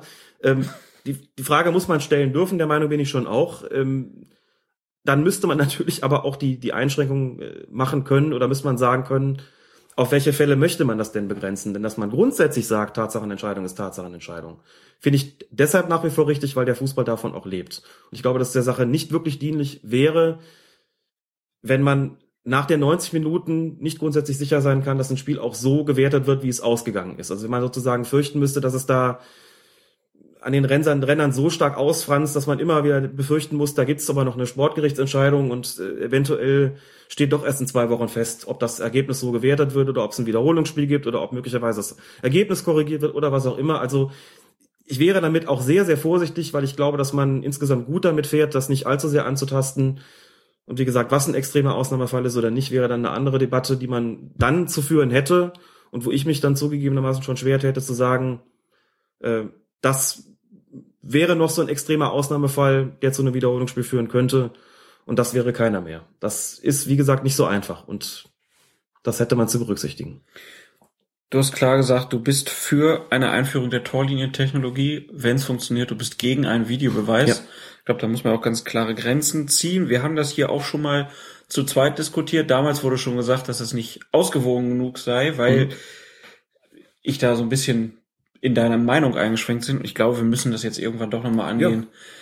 Dass wir da Videobeweisbefürworter mit dazu einladen und man mal die Argumente pro und contra und die Durchführbarkeit austauscht. Können Vielleicht wir machen wir tun. einfach mal ein Hangout oder so. Können wir tun, sollte dabei immer auch noch äh, daran denken, das finde ich nach wie vor kein, kein schlechtes Argument. Ich habe es auch in einem Kommentar, ich glaube, es war in der Welt auch entsprechend gelesen, dass die Popularität des Fußballs auch von solchen Diskussionen über solche Ereignisse lebt. Ähm, Klar, Natürlich ist das ungerecht. da sagen die anderen halt, ich möchte lieber einen Klar. fairen Sport haben. Ich brauche Natürlich, das das, nicht. ist legitim. Von daher, lass uns das an anderer Stelle nochmal ausdiskutieren. Ähm, in diesem Fall hätte die Torlinientechnologie wohl geholfen. Das, äh, in der Premier League ist ja die Torlinientechnologie schon eingeführt und da war das wohl auch vor der Saison ein Thema. Und in dem Zusammenhang wurde dann auch gesagt, ja, das hätte geholfen. Dann wäre Schiedsrichter Brüch nicht in die Erklärungsnot gekommen, auch wenn er sich wahrscheinlich sehr gewundert hätte, wenn bei der Aktion auf einmal auf seiner Uhr gestanden hätte, kein Tor. Das, das wäre für ihn wahrscheinlich auch erstmal komisch gewesen, aber es hätte wohl geholfen. Was äh, du jetzt glaubst, dass die FIFA macht, hast du auch schon gesagt. Und Ja. jetzt bleibt uns eigentlich nichts anderes mehr übrig, als der Dinge zu harren. Genau. Und dann entweder gibt's dann noch mal ein Spiel, Hoffenheim gegen Leverkusen, oder Leverkusen hat am Ende 2 zu 1 gewonnen. Das werden mögen dann viele als ungerecht und vielleicht sogar unerträglich äh, empfinden. Mir fällt persönlich aber auch schon die Abgrenzung schwer äh, zwischen der Geschichte und eben Fehlentscheidung der Marke Tiffert Lattenschuss, der einen Meter vor der Linie aufkommt, oder eben England Deutschland, wo der Ball einen Meter hinter der Linie aufschlägt und nicht erkannt wird, dass es ein Tor gewesen ist. Also so eine prinzipielle Unterscheidung zwischen beiden kann ich nicht machen, außer dass man eben sagt, in den beiden letztgenannten Fällen äh, war der Ball zumindest irgendwo zwischen den beiden äh, Pfosten und ist nicht von hinten reingegangen, wo man immer sagt, na klar ist das nochmal irgendwie, wirkt das spontan irgendwie nochmal skurriler, nochmal ungerechter, nochmal weniger zum Fußball gehörend irgendwie. Aber mir persönlich fällt es schwer, da eine generelle Unterscheidung zu treffen. Ähm, deswegen würde ich es eigentlich eher in diese, diese Reihe einsortieren, ja, und eben sagen, Techn Tor Torlinientechnologie, bitte, wenn sie funktioniert, warum nicht? Das kann man machen. Selbst wenn man auch da äh, sagen muss, ich so ein bisschen Bauchschmerzen habe, weil das im Amateurfußball eben äh, nicht gegeben ist. Übrigens kann man bei der Stelle an der Stelle auch fragen, hätte ein Torrichter das eigentlich äh, erkannt, ja oder nein? Nein, Auch eine schwierige Frage, denn der hätte ja auf der anderen Seite gestanden. Der, der hätte es nicht gesehen. Du meinst, er hätte es nicht gesehen. du traust den so wenig zu? Ich glaube, dass der Blick, der wäre einfach so, Hm. der achtet auf andere, also der hätte, glaube ich, nicht drauf geachtet, wie der Ball einschlägt dann in dem Moment. Er hat einen Pfosten vor sich und ein Netz und so. Und dann hätten wir die nächste Diskussion, was diese Herren da eigentlich sollen. Der arme Typ, der da dann gestanden hätte und Das es nicht gesehen hätte. Also Ja. von daher, nee, von diesen Schiedsrichtern an der Stelle halte ich nix. Das sind auch, das sind nur die, Mhm. die ärmsten Säue, die dann da stehen und denen immer wieder gesagt wird, du siehst ja eh nix. Und ich glaube auch, dass die Entfernung, wie die da sind, das ist einfach, Ja. ist unzureichend. Das ist keine gute Lösung. Und noch einen drauf, Felix Brüch, auch das wurde verschiedentlich gefragt, ob das jetzt der ultimative Karriereknick für ihn sei oder nicht. Der Kicker hat heute in seiner Ausgabe einen schönen Artikel drin, in dem er nochmal deutlich gemacht hat, dass es in den vergangenen Jahren immer mal wieder zu gravierenden Fehlentscheidungen gekommen ist von international erfahrenen Schiedsrichtern, teilweise in nationalen Ligen, teilweise aber auch international. Graham Paul beispielsweise, ne, bei der, was war's? Äh, Europameisterschaft. 2008, nicht wahr? Oder war es die WM 2010? Nee. Nee, nee, war 2008 in Österreich und der Schweiz. Dreimal gelb für Simonic. Der Mann hat auch hinterher weitergepfiffen. Howard Webb hat auch noch gute Spiele gekriegt nach seinem. Habe ich verwechselt, die beiden gerade. Simonic war Südafrika und Howard Webb war 2008, als sein Assistent nicht gesehen hat, dass Richtig. der Mann... Äh, Oder das WM-Finale, das Webb, Webb gepfiffen hat, das auch nicht sein bestes Spiel gewesen ist. Also Ja. in all diesen Fällen jedenfalls haben die Schiedsrichter auch nachher noch nicht nur weitergepfiffen, sondern auch weiterhin gute Spiele bekommen. Felix Brücher jetzt auch. Ist auch nicht so gewesen, dass die UEFA gesagt hätte, du kriegst jetzt erstmal Pause. Und da, es kommt vielleicht noch ein Punkt, weil ja viele sagen, das gibt aber, geht aber doch nicht, dass so einer gleich wieder pfeift. Auch da aus eigener Erfahrung, und das ist, glaube ich, wirklich in allen Klassen das Gleiche. Wenn man weiß, dass man ein schlechtes Spiel gemacht hat oder einen schweren Fehler begangen hat, kann ich nur sagen, das Beste ist es, direkt das nächste Spiel zu haben. Schlimm ist es, wochenlang Pause zu bekommen und dann ins Grübeln zu geraten. Der DFB ist übrigens auch davon abgekommen. Früher hat er mal Schiedsrichter und Assistenten nach, äh, nach schweren Fehlern teilweise wochenlang aus dem Verkehr gezogen. Psychologisch gesehen ist das eine falsche Entscheidung. Denn die knabbern daran, die sind ja regelrecht gesperrt. Das hat auch keine, keine wirkliche Grundlage und das macht sie nicht besser. Man macht die eigenen Fehler am besten vergessen und man löst sich am ehesten von ihnen, wenn man gleich das nächste Spiel hat. Ist wie mit dem Spieler auch. Einer, der einen Elfmeter verschossen hat, wird sich wünschen, er könnte morgen direkt nochmal ran. Einfach damit er das aus dem Kopf kriegt. Das Also ist bei sind- Schiedsrichtern genauso. da sind Schiedsrichter wie Reiter. Wenn die mal abgeworfen werden, müssen sie auch direkt wieder aufs Pferd. so ist es. Und damit schließen wir das Phantomtor jetzt für heute ab. Wird sicherlich noch mal, sicherlich noch mal Thema sein hier bei Colinas Erben in einer der nächsten Folgen. Und dann machen wir jetzt weiter mit euren Fragen. Der Schiedsrichter ließ sich nicht beirren, wollte anstoßen lassen. Dann ging der Norweger auf ihn zu und sagte, Herr Horace, der Ball war nicht im Netz. Der Schiedsrichter nahm das an, bedankte sich für diese faire Haltung und annullierte schließlich den Treffer. Etwas ganz, ganz Kurioses. Sowas gibt es auch in der Bundesliga. Dennoch, für die Bayern war es egal, ob 4 oder 3 zu 0. Ein schwarzer Tag, dieser 7. März, für den deutschen Meister. Zur letzten Sendung, die Älteren unter euch werden sich daran erinnern, gab es noch ein paar Fragen. Zum Beispiel hat sich The Ho oder Theo gemeldet in der Kommentarspalte auf fokusfußball.de. Und er bezieht sich da auf das Oberarmtor von Thomas Müller im Pokal gegen Hannover 96. Und er fragt, was wäre denn die Entscheidung, wenn in Müllerscher Manier ein Tor verhindert worden wäre? Ändert sich dann was in der Bewertung? Nein, das ist völlig gleichgültig, ob das eine offensive oder eine defensive Aktion ist. Entweder ist es ein strafwürdiges Handspiel oder es ist kein strafwürdiges Handspiel. Und es spielt keine Rolle, zu welchem Zweck das eingesetzt worden ist. Wie gesagt, nochmal zur Erinnerung, hat er den Arm ganz eng am Körper geführt und dann wurde ihm sozusagen der Ball, äh, hat er sich mit diesem angelegten Arm in den Ball geworfen und wohl vom Oberarm sprang dann der Ball ins Tor. Wäre auf diese Art und Weise ein Tor verhindert worden, hätte man die Frage genauso stellen müssen, war das jetzt eine Aktion, die als Absicht zu bewerten ist, ja oder nein? Aber eine Unterscheidung zwischen offensiv und defensiv wird da nicht getroffen. Da Also würde es mich trotzdem immer noch mal interessieren, wie da die Bewertung in den obersten Schiedsrichtergremien so danach war. Mhm. So Das ganz sicher waren wir uns ja nicht. Ne? Genau. Florian hat sich zum selben Vorfall gemeldet. Hallo Alex. Ich muss sagen, mit deinen Ausführungen zu Thomas Müllers Handtor hast du mich ziemlich verwirrt. Immerhin hast du mehrfach deutlich gemacht, dass es keine Schutzhand gibt und somit ein Abwehrspieler auch dann ein strafbares Handspiel begeht, wenn er sein Gesicht oder den Genitalbereich schützt. Dabei findet aber doch in der Regel auch keine Bewegung des Arms zum Ball statt und zudem wird die Körperfläche nicht vergrößert. Warum ist also der Schutz des eigenen Körpers unter Umständen strafbar, während man in gewissen Situationen sogar mit Arm bzw. Hand ein Tor erzielen darf? Also zunächst mal muss man dazu sagen, doch es findet bei der sogenannten Schutzhand, die es ja, äh, wie schon gesagt, nicht gibt, es findet eine äh, Bewegung des, der Hand oder der Arme zum Ball statt. Diese Schutzhand, damit ist ja eigentlich gemeint, wenn ein Spieler die Arme hochreißt, um sein Gesicht zu schützen. Und das ist ja dann tatsächlich der, der Fall, wo man auch sagt, das ist eine Vergrößerung der Körperfläche, weil die Hand eben da nichts zu suchen hat. Aber wie ist es mit den Genitalien, wenn ich in der Freischussmauer So. stehe und mir die Hände vors Gemächt halte? Damit sieht, da sieht es natürlich schon anders aus. Das ist natürlich, eigentlich legt man den Arm da an und äh, schützt auch die, die, den Genitalbereich. Das ist tatsächlich so festgelegt. Da kann man sich die, die Frage stellen, warum muss das eigentlich so sein? Also, dass man sagt, äh, das Gesicht darf man nicht schützen, weil man einfach sagt, gut, dann dazu muss man die Hände hochreißen in den Bereich, wo sie nichts verloren haben, wo man also nicht mehr von einer regeltechnisch gesehen natürlichen Handhaltung sprechen kann. Da scheint es irgendwo noch nachvollziehbar zu sein, warum man sozusagen die Hände nicht äh, nach unten halten darf, um da was zu schützen. Die Frage könnte man sich stellen. Letztlich, tja, geht die Antwort eigentlich genauso aus, weil es eben keine regeltechnisch gesehen natürliche Handhaltung ist. Natürlich ist eine Handhaltung nur dann, wenn sie quasi für den Bewegungsab, wenn sie im Bewegungsablauf ähm, natürlich ist, diesen Bewegungsablauf, den man macht, um einen Ball zu spielen oder um sich normal fortzubewegen, was eben weder äh, bei der Schutz des ähm, Genitalbereichs der Fall ist, noch beim Schutz des Gesichts. Also sagt man auch da, da findet eine Bewegung letztlich ähm, von der Hand zum Ball statt, beziehungsweise ist eine unnatürliche Handhaltung, weil die Hand dann auch da unten nichts verloren hat. Aus meiner Sicht kann man äh, darüber trefflich diskutieren und auch streiten, ob das wirklich sein muss, dass man, also gerade diesen Bereich, wo es echt äh, dann doch am meisten wehtut, äh, warum man den eigentlich nicht schützen dürfen soll, ist aber wie gesagt nicht zulässig, wird entsprechend ähm, geahndet.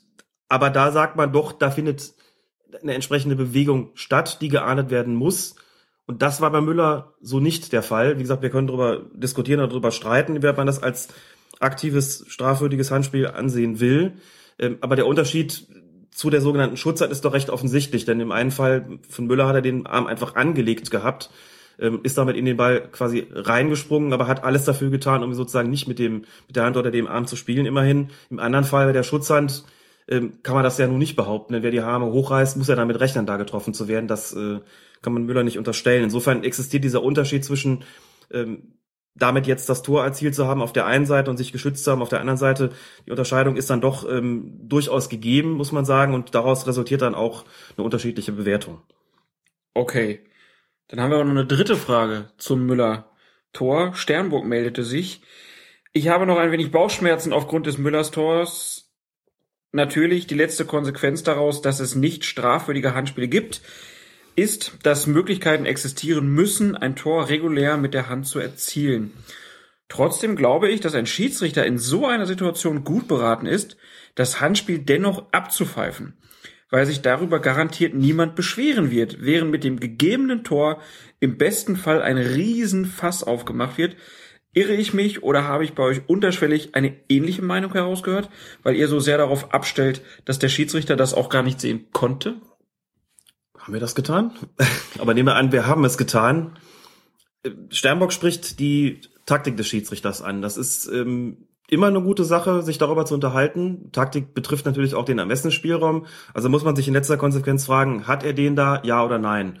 Da würde ich schon sagen, den hat er gehabt. Also wenn der Schiedsrichter da auf kein Tor entschieden hätte, mit der Begründung, er hat ein aktives strafwürdiges Handspiel gesehen, beispielsweise mit der Begründung, wer, sich, wer so in den Ball fliegt, muss auch dann äh, damit rechnen, dass ihm das Tor aberkannt wird, wenn er sozusagen alles dafür getan hat, dass der Arm angelegt ist, indem er ja mit dem gesamten Körper, zu dem dann auch der Arm gehört, aktiv eine Bewegung zum Ball gemacht hat. Also es wäre auf jeden Fall ein tragfähiges Argument gewesen, das denke ich schon auch. Man kann auch drüber diskutieren und sagen, ist das nicht eigentlich besser, weil man dadurch sozusagen es gar nicht erst zu Protesten kommen lässt. Die sind, wie gesagt, normalerweise ja stärker, wenn ein Tor anerkannt wird, das vorgeblich nicht korrekt erzielt worden ist, ähm, gegen, gemessen an den Protesten, die es gibt, wenn man ein Tor aberkennt, die ebben dann meistens doch ähm, schneller wieder ab, eben weil das Tor nicht gezählt hat, weil nichts Zählbares sozusagen dadurch entstanden ist. Es gibt aber diesen Ermessensspielraum und dann muss man halt darüber reden, was ist denn in den wenigen Fällen, in denen die Hand im Spiel war und ein Tor erzielt worden ist, wenn man dann zu dem Ergebnis kommt, das ist ja auch richtig, weil es die Regeln eben entsprechend hergeben, dass es Fälle gibt, wo ein Spieler im Grunde gar nichts dafür kann, dass er da mit dem mit der Hand oder dem Arm ein Tor erzielt hat, dann kann man ihm die Absicht nicht unterstellen, dann ist es eben auch nicht strafbar. Und dann ist es ein bisschen schwierig taktisch zu argumentieren. Hier sind wir auf der Grenze weil man Müller, wie gesagt, den Vorwurf machen könnte, sich damit aktiv zum Ball bewegt zu haben. Es sind andere Fälle denkbar, wo ein Spieler wirklich völlig schuldlos angeschossen worden ist, vielleicht mit dem Rücken sogar zum Tor gestanden hat und wird da irgendwie vom Ball getroffen, wo man da sagt, naja gut, der konnte ja nun beim besten Willen nicht ausweichen. Da hat man dann sicherlich weniger Dis Diskussionen. Also ich bin bei taktischen Geschichten äh, immer ein großer Freund davon, den Ermessensspielraum auszunutzen. Das kann hier sowohl in die eine als auch in die andere Richtung gehen. Als Schiedsrichter grundsätzlich der Meinung, oder bei Schiedsrichter wäre ich grundsätzlich der Meinung, ich treffe eine Entscheidung, die legitim ist, sofern ich damit äh, Ärger vermeiden kann, dann suche ich mir das im entsprechenden Ermessensspielraum aus. Insofern hat er nicht ganz unrecht, wenn er sagt, sollte man es nicht eigentlich so machen, weil man dann weniger Diskussionen hat und es trotzdem noch von den Regeln gedeckt ist. Ähm, sollte gar nicht unbedingt die Tendenz haben, finde ich aber auf jeden Fall eine legitime und ähm, auch vertretenswerte ähm, Sichtweise, die er da an den Tag legt, ja. Dann schließen wir hiermit erstmal die Causa Müller und kommen zu einem anderen Fall, den wir letztes Mal besprochen haben. Da gab es eine rote Karte für den St. Paulianer Torrand beim Spiel gegen Düsseldorf. Der hatte sich da mit Bonset, dem Düsseldorfer Stürmer, auseinandergesetzt und war vom Platz geflogen. Und der Kiesel fragt zur roten Karte von Torrand, wenn der versuchte Tritt der Grund für die Strafe war, wären wir doch im Bereich der Tätlichkeit bzw. versuchten Tätlichkeit und dafür nur ein Spiel Sperre? Dafür nur ein Spiel Sperre. Das betrifft jetzt wieder den äh, Bereich der Sportgerichtsbarkeit, der nicht immer ganz so einfach zu durchblicken ist wie die Entscheidung des Schiedsrichters. In dem konkreten Fall dürfte, ohne dass ich das Sportgerichtsurteil jetzt genau studiert hätte, der ähm, das Verhalten von ähm, Bonset eine Rolle gespielt haben. Also es gibt sowas wie Tätigkeit in einem leichteren Fall nach vorangegangener Provokation.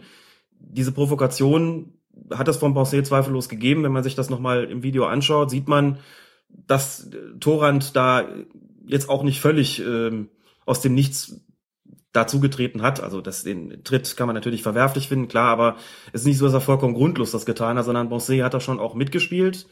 Das wird das Sportgericht im Zweifelsfalle auch so gesehen haben. Und wenn dem eine Provokation vorausgegangen ist, dann kann sich das für den entsprechenden Spieler schon strafmindernd auswirken. Und wenn es dann noch in einem leichteren Fall war, das ist ja zweifellos gegeben gewesen, das ist ja nun wirklich ein versuchter Tritt gewesen und kein wirklich vollendeter und auch kein, keine wirklich schwerwiegende Tätigkeit, dann kommt dann schon auch mal eine Mindeststrafe dabei raus. Also kann man sagen, in diesem wirklich eher minderschweren Fall nach vorangegangener Provokation ist er mit einem Spiel dann auch bedient gewesen. Der Kiesel schreibt dann auch noch, es wäre sehr interessant gewesen, mal zu wissen, was tatsächlich mhm. im Bericht gestanden hat. Und er hat dann noch eine weitere Frage zu dem Fall. Im Fernsehbild sieht man sehr gut, wie Bonset nach der roten Karte seinen Mitspieler freudig abklatscht weil seine Provokation Erfolg hatte. Und jetzt die Frage, müsste nicht spätestens dieses auch im Bereich der Unsportlichkeit angesiedelt sein? Also hätte man Bonset, der für seine Provokation die gelbe Karte gesehen hat, wenn ich mich richtig erinnere, dann nicht direkt gelb-rot kriegen müssen? da macht man dann eine Sache draus. Also wenn, dann ist das gesamte Verhalten unsportlich gewesen und äh, das wird, also nach der Platzerweisen, das wird dann nicht in verschiedene Handlungen aufgeteilt, muss man sagen. Das ist jetzt tatsächlich nicht so wie ein Spieler, der sich erst das Trikot vom Leib reißt und dann auf den Zaun springt. Das sind zwei getrennte Handlungen. In so einem Fall Provokation vielleicht vor dem äh, Platzerweis eine Provokation, die ich ehrlich gesagt aber ach, vielleicht nicht unbedingt als gelbwürdig äh, erachtet hätte. Also Also er hat dem schon ordentlich auf den Fuß er gelatscht. hat ihn ein bisschen auf den Fuß, auf den Fuß getreten. Gut, also, also als Gesamtpaket ist er da, glaube ich, mit Gelb ganz gut bedient gewesen. Dieses Abklatschen mit dem Mitspieler ist eine ziemliche Unsitte, ist auch so an der Grenze zur gelben Karte. Das ist so dieses Ding auch, was man, was ich ungern sehe, muss ich sagen, wenn ein Spieler gefault wird und der Schiedsrichter gibt Strafschuss, dann finde ich die Freude auch also ich empfinde das immer als unangemessen, wenn Spieler darüber jubeln. Ne? Also der Strafstoß ist ja noch gar nicht verwandelt. Es gibt ihn ja zunächst mal erst. Ob das schon Grund zur Freude ist, gut, angesichts der relativen Wahrscheinlichkeit, daraus ein Tor zu erzielen, mag das so eine gewisse Vorfreude ausdrücken, mag ich aber nicht, ehrlich gesagt. Finde, sollte man sich äh, verkneifen. Ähnliches gilt natürlich dafür, sich offensiv darüber zu freuen, wenn ein Gegenspieler bestraft wird. So, äh, ihm zu unterstellen, das tut er jetzt, weil seine Provokation aufgegangen ist, ist allerdings problematisch für einen Schiedsrichter. Das kann ich zwar denken, wenn ich das so sehe, ne? also nach dem Motto, der hat ihn provoziert und hat damit Erfolg gehabt darüber freut er sich jetzt. Das ist aber juristisch schwierig, ihm diese Intention auch nachzuweisen. Und das muss man als Schiedsrichter schon tun. Ich kann die, die Gestik als solche unangemessen finden, kann sagen, du freust dich jetzt darüber, dass der vom Platz geflogen ist. Was ich aber nicht zweifelsfrei tun kann, ist zu sagen, du freust dich darüber, weil deine Provokation Erfolg gehabt hat. Das ist kompliziert. Da gilt dann auch im Fall Morset im Zweifel für den Angeklagten in dubio pro reo. Deswegen meine ich, dass er da insgesamt mit dem leichten Fußtritt und diesem, dieser Geste da mit Gelb richtig rausgekommen ist. Zumal man auch da sagen muss, wenn man die beiden Fälle dann nebeneinander stellt, was hat Bonset gemacht und was hat Torrand gemacht, dann finde ich diesen versuchten Tritt immer noch schwerwiegender als das, was Bonset gemacht hat. Ob ich den nur leiden mag oder nicht, darf in dem Fall keine Rolle spielen und finde dann auch die Verhältnismäßigkeit mit Gelb und Rot einigermaßen wiederhergestellt, ehrlich gesagt. Äh, Deswegen bin ich damit völlig einverstanden, dass es da Gelb gegeben hat. Da Gelb-Rot zu zeigen oder auch Glattrot, hätte ich überzogen gefunden. Also dann wäre es eine Aktion mit zwei Platzerweisen, da würde im Prinzip jeder sagen, war das nötig? Und ich denke nicht. Also das ist schon so, äh, glaube ich, ganz, ganz angemessen entscheid äh, entschieden worden. Gut, dann kommen wir jetzt zu ein paar neuen Fällen. Sternburg hat uns nochmal geschrieben zum Spiel Dortmund gegen Freiburg, in dem ein BVB-Tor zählte, obwohl Lewandowski in Abseitsposition auf Torwart Baumann lag. Haben wir auch in der letzten Folge schon besprochen. Und diesen so, wenn auch unbeabsichtigt, behinderte. Und Sternburg schreibt dazu, wie kann man denn eindeutiger ins Spielgeschehen eingreifen als durch das Liegen auf dem gegnerischen Torwart? Wie und wann der Angreifer in diese Situation geraten ist, das ist doch zunächst einmal völlig unerheblich, oder? Und denken wir das doch mal weiter. Angreifer A1 liegt unbeweglich im Abseits, sein Teamkamerad A2 schießt, der Ball prallt von A1 zu A3, der fröhlich einnetzt. Liegt hier ebenfalls keine strafbare Abseitsposition vor? A1 hat schließlich definitiv keine aktive Bewegung in seiner Abseitsposition ausgeübt. Und was wäre wäre, wenn eine Mannschaft das bewusst als Spiel über die Bande nutzt. Klar, das passiert exakt einmal, wenn überhaupt. Aber wäre das dann auch regulär? Ich hoffe, dass jetzt für alle klar, wie die Situation gemeint ist. Ähm, ansonsten bitte einfach in der Kommentarspalte des letzten Colinas Erben Podcasts oder der letzten Colinas Erben Podcast Folge nochmal nachgucken. Im letzten Fall war gemeint, da liegt ein, liegt ein Spieler möglicherweise verletzt im Abseits, wird angeschossen und von dem prallt der Ball dann ähm, zu einem Mitspieler, der das Tor erzielt. Fangen wir mal hinten an. Das wäre natürlich aktives Abseits. Begründung, da wurde der Ball gespielt. Es spielt nämlich in der Tat keine Rolle, ob der, ob ein Spieler, der im Abseits steht, den Ball absichtlich spielt oder nicht, weil er zum Beispiel angeschossen worden ist. Das wäre ja keine Absicht. Entscheidend wäre in diesem Falle nur, dass er den Ball gespielt hat. Aus welchen Gründen wäre unerheblich, dann wäre es ein aktives Abseits. Könnte also auch nicht als, äh, taktisch genutzt werden. Bei Lewandowski sieht der Fall ein bisschen anders aus. Zunächst mal, er hat den Ball ja nicht gespielt, nochmal zur Erinnerung, das ist in dem Fall ganz wichtig, denn wenn er den Ball nicht gespielt hat, müssten theoretisch andere Kriterien greifen bei der Beantwortung der Frage, war der aktiv im Abseits oder nicht. Und eins davon ist die Frage, hat er denn einen Zweikampf bestritten mit Torwart Baumann? Darüber kann man in der Tat geteilter Meinung sein. Ein Zweikampf führen ist normalerweise auch eine aktive Geschichte. Eine aktive Geschichte, die vom Spieler selbst ausgeht. Das eher passive auf einem Spieler liegen, ähm, gilt in diesem Sinne eigentlich nicht als einen Zweikampf führen, auch wenn ich zugebe, dass der Fall sehr kurios ist. Und auch wenn ich sagen muss, dass es schon Gründe gibt, die vielleicht dafür sprechen, dass man hier auf Abseits entscheidet, wenn man sagt, na ja, gut, ob gewollt oder nicht, der hindert den aber daran. Und in den Regeln steht nichts davon, absichtliches Zweikampf führen oder nicht. Gemeint ist aber tatsächlich das aktive Führen eines Zweikampfs, das aktive Bedrängen eines Spielers. Da spielt die Intention insofern schon eine Rolle, ähm, als dass dieser Bereich zu den Fällen zählt, wo ein Spieler aus seiner Abseitsposition einen Vorteil zieht. Und dieses Vorteil ziehen hat immer ein aktives Moment. Das ist aber nicht unbedingt gegeben, wenn ein im Abseits stehender Spieler auf einem Gegenspieler liegt und den dann irgendwas hindert. Deswegen neige ich nach wie vor dazu zu sagen, das ist äh, korrekt erzielt worden und unterscheidet sich auch von dem Spielen des Balles, bei dem nicht gefragt wird, ob intentional oder nicht. Denke also, die Entscheidung war hier korrekt, zumal Baumann noch nicht mehr eingreifen konnte. Das dürfte auch bei der Entscheidungsfindung eine Rolle gespielt haben. Auch da wäre es interessant zu wissen, ähm, was der, was im äh, Bereich des äh, der, der Lehrtätigkeit des DFB zu dem Fall gesagt worden ist. Meine aber, das ergibt sich aus den Regeln eigentlich schon, dass das aktive Moment das bei Zweikampfführung oder Bedrängen ähm, gegeben sein muss, hier nicht vorgelegen hat. Insofern meine ich, dass die Entscheidung ähm, korrekt ist und bleibe auch dabei. Das war jetzt aber wirklich mit den Fällen, die wir in der letzten Folge besprochen haben. Aber Sternburg hat noch zwei Fragen. Die erste, wir haben ja mal erzählt, dass es eine Hierarchie zwischen beiden Assistenten gibt. Das war wegen dieser, dieses Austauschs in Frankfurt gegen den HSV, glaube ich. Genau, wo dann der vierte Offizielle Zum zweiten, zum zweiten Assistenten, Assistent wurde, wurde, der zweite wurde zum ersten. ersten und der erste wurde Schiedsrichter des Spiels in dem Fall. Nee, der vierte Offizielle, nein Quatsch, der erste Assistent hatte sich verletzt und wurde dann genau, vierter Offizieller. so war's. der Schiedsrichter war der Ja. Einzige, der an diesem Wechselspiel keinen Anteil hatte. Genau, blieb der ist zum Glück so. unverletzt geblieben, Mhm. aber der Genau. Assistent wurde auch so rum was. So rum, So, genau. und jetzt schreibt er, das habe ich doch richtig verstanden, es gibt eine Hierarchie zwischen den beiden Assistenten. Könntet ihr bei Gelegenheit ausführen, wie sich das genau auswirkt? Auf Laufwege, auf Kompetenzen, vielleicht auch finanziell. Und warum das in der Öffentlichkeit so gar nicht vorkommt. Ich fange auch hier hinten an, weil der Unterschied keine so wahnsinnig große Rolle spielt. Zunächst mal Die finanziell. hätten ja also- Rückennummern haben, das wäre toll. genau, SRA1, SRA2, richtig. Ähm, grundsätzlich ist es so, der erste Assistent hat äh, insofern exakt noch eine, also vor allen Dingen eine Kompetenz noch mehr, als er auch so ein bisschen für die Bänke noch mit zuständig ist. Also nehmen wir mal Spiele ohne vierte Offizielle, das sind ja die weitaus meisten. Vierte Offizielle gibt's ja bekanntermaßen nur im Profibereich. Im Amateurbereich ist der erste Assistent derjenige, der für die Auswechselbänke zuständig ist oder die Trainerbänke zuständig ist. Das heißt, der muss außer äh, der Beurteilung von Abseits, Foulspiel, Einwurf, Abschluss, Eckstoß etc. auch noch darauf achten, dass die Trainer sich korrekt verhalten. Der muss die Auswechslungen bzw. Einwechslungen durchführen. Das ist sein Job. Und weil das sozusagen noch eine zusätzliche Tätigkeit ist, mehr Arbeit erfordert und mehr Konzentration, bekommt er die Nummer eins. Ist er der erste Assistent, in der Regel auch im Amateurbereich der Klassenhöhere. Das heißt zum Beispiel, wenn ich in äh, der Verbandsliga oder Oberliga ein Spiel habe, ist der erste Assistent, also hier im, äh, im Mittelrhein ist es so, in der Mittelrheinliga, der erste Assistent ist dann eigentlich ein Landesliga-Schiedsrichter, der zweite Assistent ist ein Bezirksliga-Schiedsrichter. Also der höherklassige, der selbst höherklassig pfeifende Assistent ist derjenige, der auf, wie man das im Schiedsrichterjargon sagt, der auf die Eins kommt, weil er die Auswechslung noch mit durchführt und gucken muss, dass die Trainer sich äh, entsprechend beruhigen. In der Bundesliga ist es nicht ganz so entscheidend, weil ja bekanntermaßen der vierte Offizielle genau diese Aufgaben übernimmt.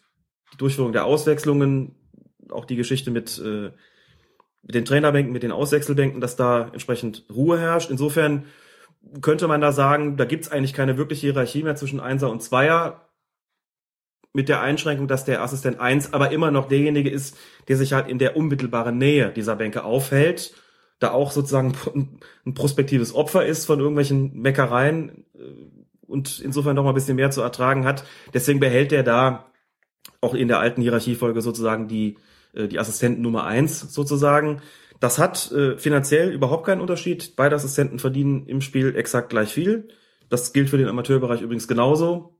Der Ranghöhere hat zwar die eins, der Klassenniedrigere die zwei, aber die Spesen sind da auch immer gleich. Ist in der Bundesliga nicht anders. Kompetenzen habe ich gerade schon gesagt und Laufwege ähm, war, glaube ich, eher ein Scherz. Es sei denn, man sagt im Amateurbereich, der Einser muss noch ein bisschen mehr laufen, weil das ja immer mal wegen der Auswechslung sein kann oder um einen Trainer zu beruhigen, dass er dann noch mal zurücklaufen muss und sich da vielleicht ein bisschen mehr bewegt. Aber das ist natürlich nicht wirklich ähm, ein entscheidender Unterschied zu dem, äh, was der Assistent 2 macht. Aber darin bestehen, grob gesagt, die Unterschiede ähm, in der Amtsausübung. In den meisten Spielen ist es, wie gesagt, so, dass Assistent 1 noch ein bisschen mehr zu tun hat.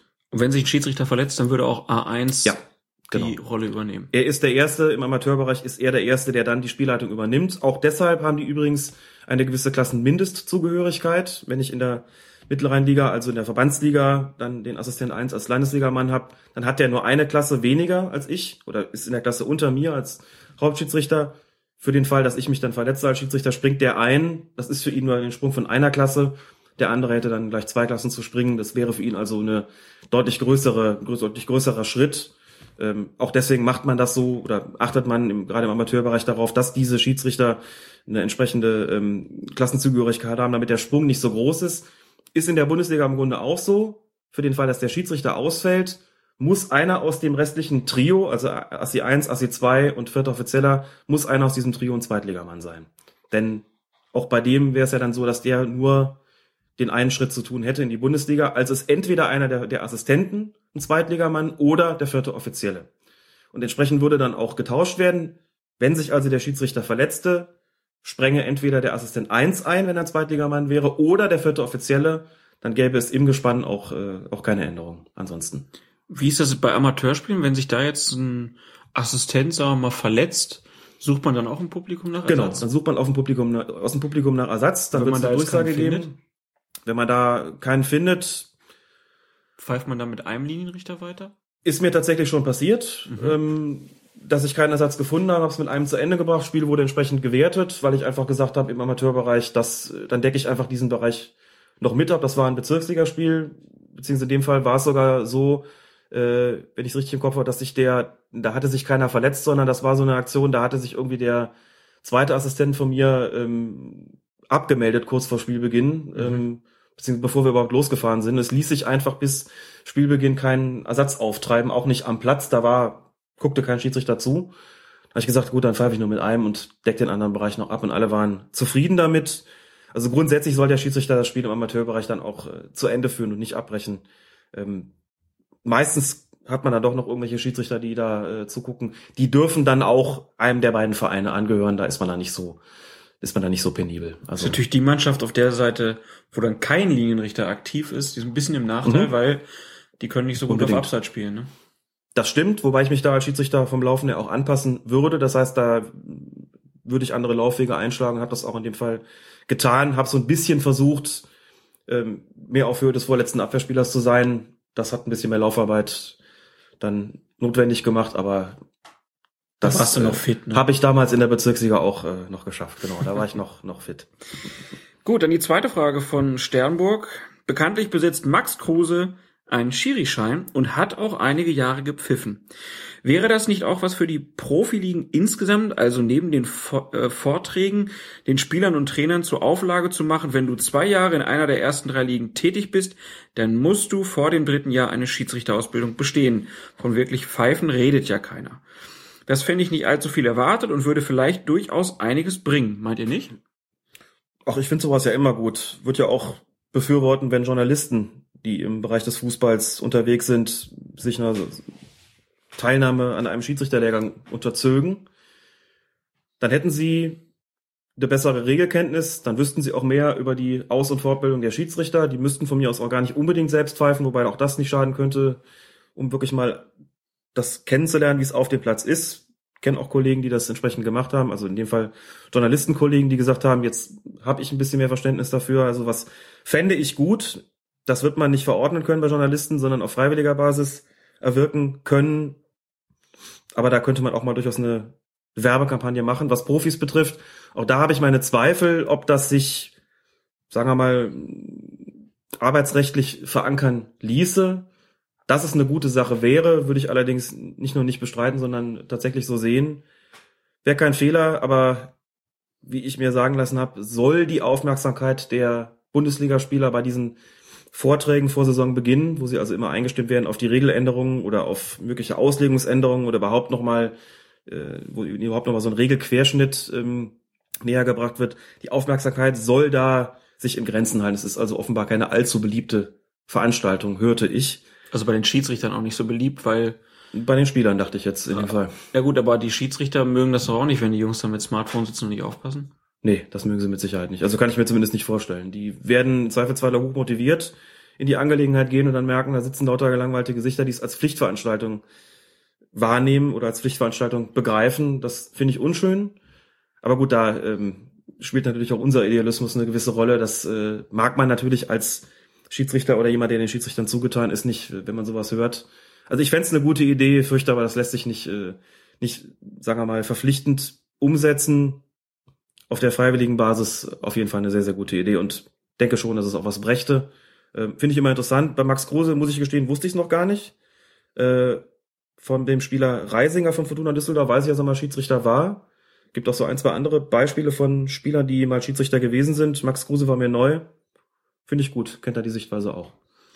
Ja, also wenn Herr Sternburg sich dann überlegt, eine Petition einzureichen, wir würden das unterstützen von Colinas Erben. Auf jeden Fall.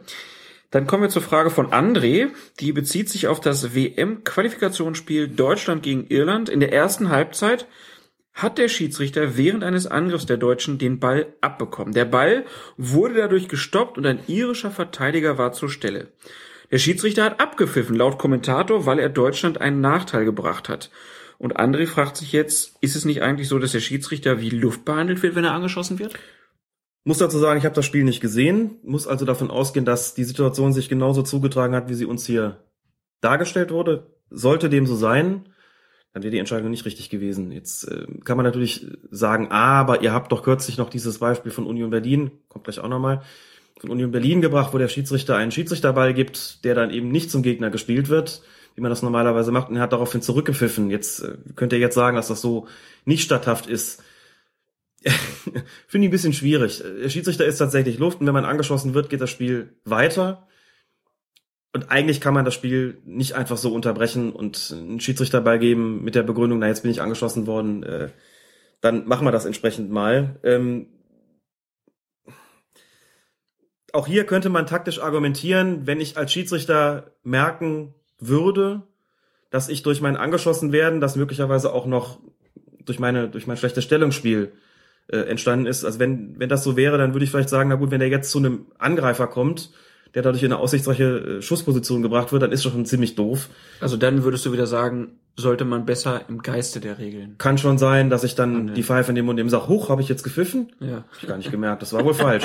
Und jeder irrtümliche Pfiff unterbricht das, jeder Pfiff unterbricht das Spiel, auch, auch ein irrtümlicher. Das muss dann mit dem Schiedsrichter dabei fortgesetzt werden. Wäre natürlich dann Pech. Ist natürlich dann Pech. Äh, Das hat natürlich damit, dass ich angeschossen worden bin, dann im Zweifelsfalle nichts mehr zu tun. Nein, also Spaß beiseite. Grundsätzlich geht's natürlich weiter, wenn der Schiedsrichter angeschossen wird. Das ist nun mal so. Ich habe es da jetzt nicht gesehen. Eigentlich sollte er da nicht pfeifen, wenn er damit jetzt irgendwie die Iren in eine Position gebracht hat.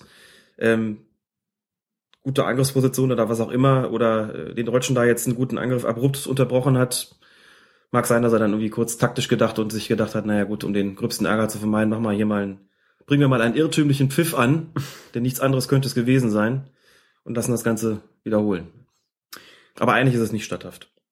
Gut, dann kommen wir zur nächsten Frage. Ein anderer André hat sich gemeldet, diesmal aus der Schweiz. Ich hätte noch eine Frage zum Unionsspiel gegen Kräuter Fürth. Ihr sagt ja, dass die Entscheidung des Schiedsrichters nach dem Sinn und Zweck der Regel war. Jetzt mal folgende Annahme. Beide Mannschaften spielen immer noch umkämpft um den Aufstieg. Fürth verliert das Spiel nach derselben Entscheidung des Schiedsrichters. Reicht dieser meiner Meinung nach Regelverstoß des Schiedsrichters, um eine allfällige Spielwiederholung zu erzwingen? Jetzt haben wir doch noch ein Spiel von letzter Woche. Genau, stelle ich auch gerade fest. Das ist die Geschichte mit dem wiederholten Schiedsrichterball. Wo du gesagt hast, der will lässt ihn wiederholen und hat damit im Sinne oder im Geiste der Regeln gehandelt. Mhm. Ich glaube schon deshalb nicht, dass es reichen würde, um eine Spielwiederholung zu erzwingen, weil der Schiedsrichter den Schiedsrichterball, also oder sagen wir den, den äh, Angriff der Vierter unterbunden hat in dem Moment, wo noch keine ganz klare Torchance vorlag. So, dann müsste man nämlich als Mannschaft erstmal nachweisen, dass einem da ein glasklares Tor geklaut worden wäre und nicht bloß eine, eine Torchance, die zweifellos vorgelegen hat, aber eben noch keine hundertprozentige. Da würde jedes Sportgericht vermutlich sagen, wir sehen den, den Anlass nicht gegeben. Natürlich hat der Schiedsrichter da formal einen Regelverstoß begangen, weil er ohne ersichtlichen, also natürlich war der Grund ersichtlich, aber ohne sozusagen ähm, regeltechnisch gedeckten Grund äh, den Schiedsrichterball wiederholen lassen hat. Also er hätte also auch da einen irrtümlichen Pfiff angebracht. Aber worin sollte der Grund bestehen? Wenn er ihnen das Tor aberkennt, das regulär gefallen ist und den Schiedsrichterball wiederholen lässt, dann vielleicht. aber nicht in dem Moment, wo er nur erkennt, die Fürther sind sozusagen auf dem Weg Richtung Tor und sind dabei, sich eine Torchance zu erarbeiten. Das wäre für sich genommen sicherlich noch kein hinreichender Grund. Die Frage wäre auch, ob eine Mannschaft oder ob ein Verein sich wirklich dazu herablässt zu sagen, wir wollen hier eine Anfechtung. Also das ist ja ein derartig eklatanter Verstoß gegen das Fair, den Fairplay-Gedanken, dass man sich damit ja nur Feinde machen würde. Und ich bin mir relativ sicher, dass in so einer Situation äh, der Einspruch schon gar nicht zustande käme und wenn doch, äh, wäre das mediale Feuer und das ja auch zu Recht, äh, glaube ich, nicht unbeträchtlich. Und ob dann ähm, das Sportgericht entsprechend entscheiden würde, wage ich mal zu bezweifeln. Gut, trotzdem vielen Dank für die Frage und äh, Joscha hat noch einen schönen Fall beobachtet, auf den er sich schon lange gefreut hat scheinbar und hat sie aber als aktiver oder als Fußballbeobachter erlebt. Aber jetzt gab es den Fall beim Spiel Cottbus gegen Union Berlin. Und zwar gab es einen Schiedsrichterball nach Foulspiel außerhalb des Platzes. Und das ging nach seiner Schilderung so. Zwei Spieler sprinten im Kampf um den Ball Richtung Außenlinie. Der Verteidiger grätscht, um den Ball zu blocken, doch der Stürmer ist schneller und hält den Ball im Spielfeld. Wegen der Geschwindigkeit ihrer Aktion geraten beide über die Seitenauslinie. Erst dort trifft der Verteidiger den Angreifer und bringt ihn zu Fall. Und Schiedsrichter Michael Weiner pfeift und verzichtet auf eine persönliche Strafe. Aus Joschas Sicht absolut okay. Vor dem Schiedsrichterball, kurz vor der Außenlinie, weist er einen Spieler der faulenden Mannschaft an, wegzubleiben und sagt der gefaulten Mannschaft, dass sie jetzt den Ball bekomme und einfach weiterspielen solle, wenn er den Ball fallen lässt. Zack, fertig. Gut gelöst von Michael Weiner, finde ich. Nochmal zur Erklärung. Wenn es zu einem Kontakt außerhalb des Feldes kommt, bei einem Foulspiel beispielsweise, kann es keinen Freistoß geben, weil entscheidend ist, wo dieser Kontakt zustande gekommen ist. Freistoß gibt's immer da auf dem Feld, wo der Kontakt stattgefunden hat.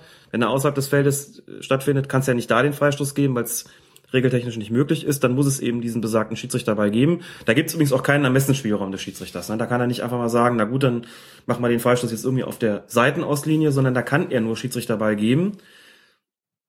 Und hat das Ganze aber praktisch so gehandhabt, als hätte es einen Freistoß gegeben, in dem er der Mannschaft, die hätte das Foul auf dem Feld stattgefunden, den Ball bekommen hätte, indem er dieser Mannschaft den Schiedsrichterball überlassen hat. Das finde ich im Rahmen der taktischen Möglichkeiten, die ein Schiedsrichter hat, und im Rahmen des Ermessensspielraums und auch im Rahmen der Gewohnheiten, die bei solchen Schiedsrichterbällen ja grundsätzlich herrschen, eine gute Sache. Und hier scheint es auch so gewesen zu sein, dass er nicht der anderen Mannschaft den Ball überlassen hat mit der Maßgabe, schließt den mal zurück, sondern dass er direkt der Mannschaft, die den Ballbesitz sozusagen beanspruchen durfte, den Ball überlassen hat. Was ich ja immer noch richtig finde. Ne? Das ja. ähm, auch solche Geschichten wie das Beispiel davor mit äh, Reuter Fürth bei Union Berlin, ist irgendwie immer Union dabei, wäre aus meiner Sicht eben besser gelöst gewesen, wenn man zu der alten Gewohnheit zurückkehren täte, nach der die Mannschaft dann den Schiedsrichterball überlassen bekommt, die vorher den Ballbesitz hatte.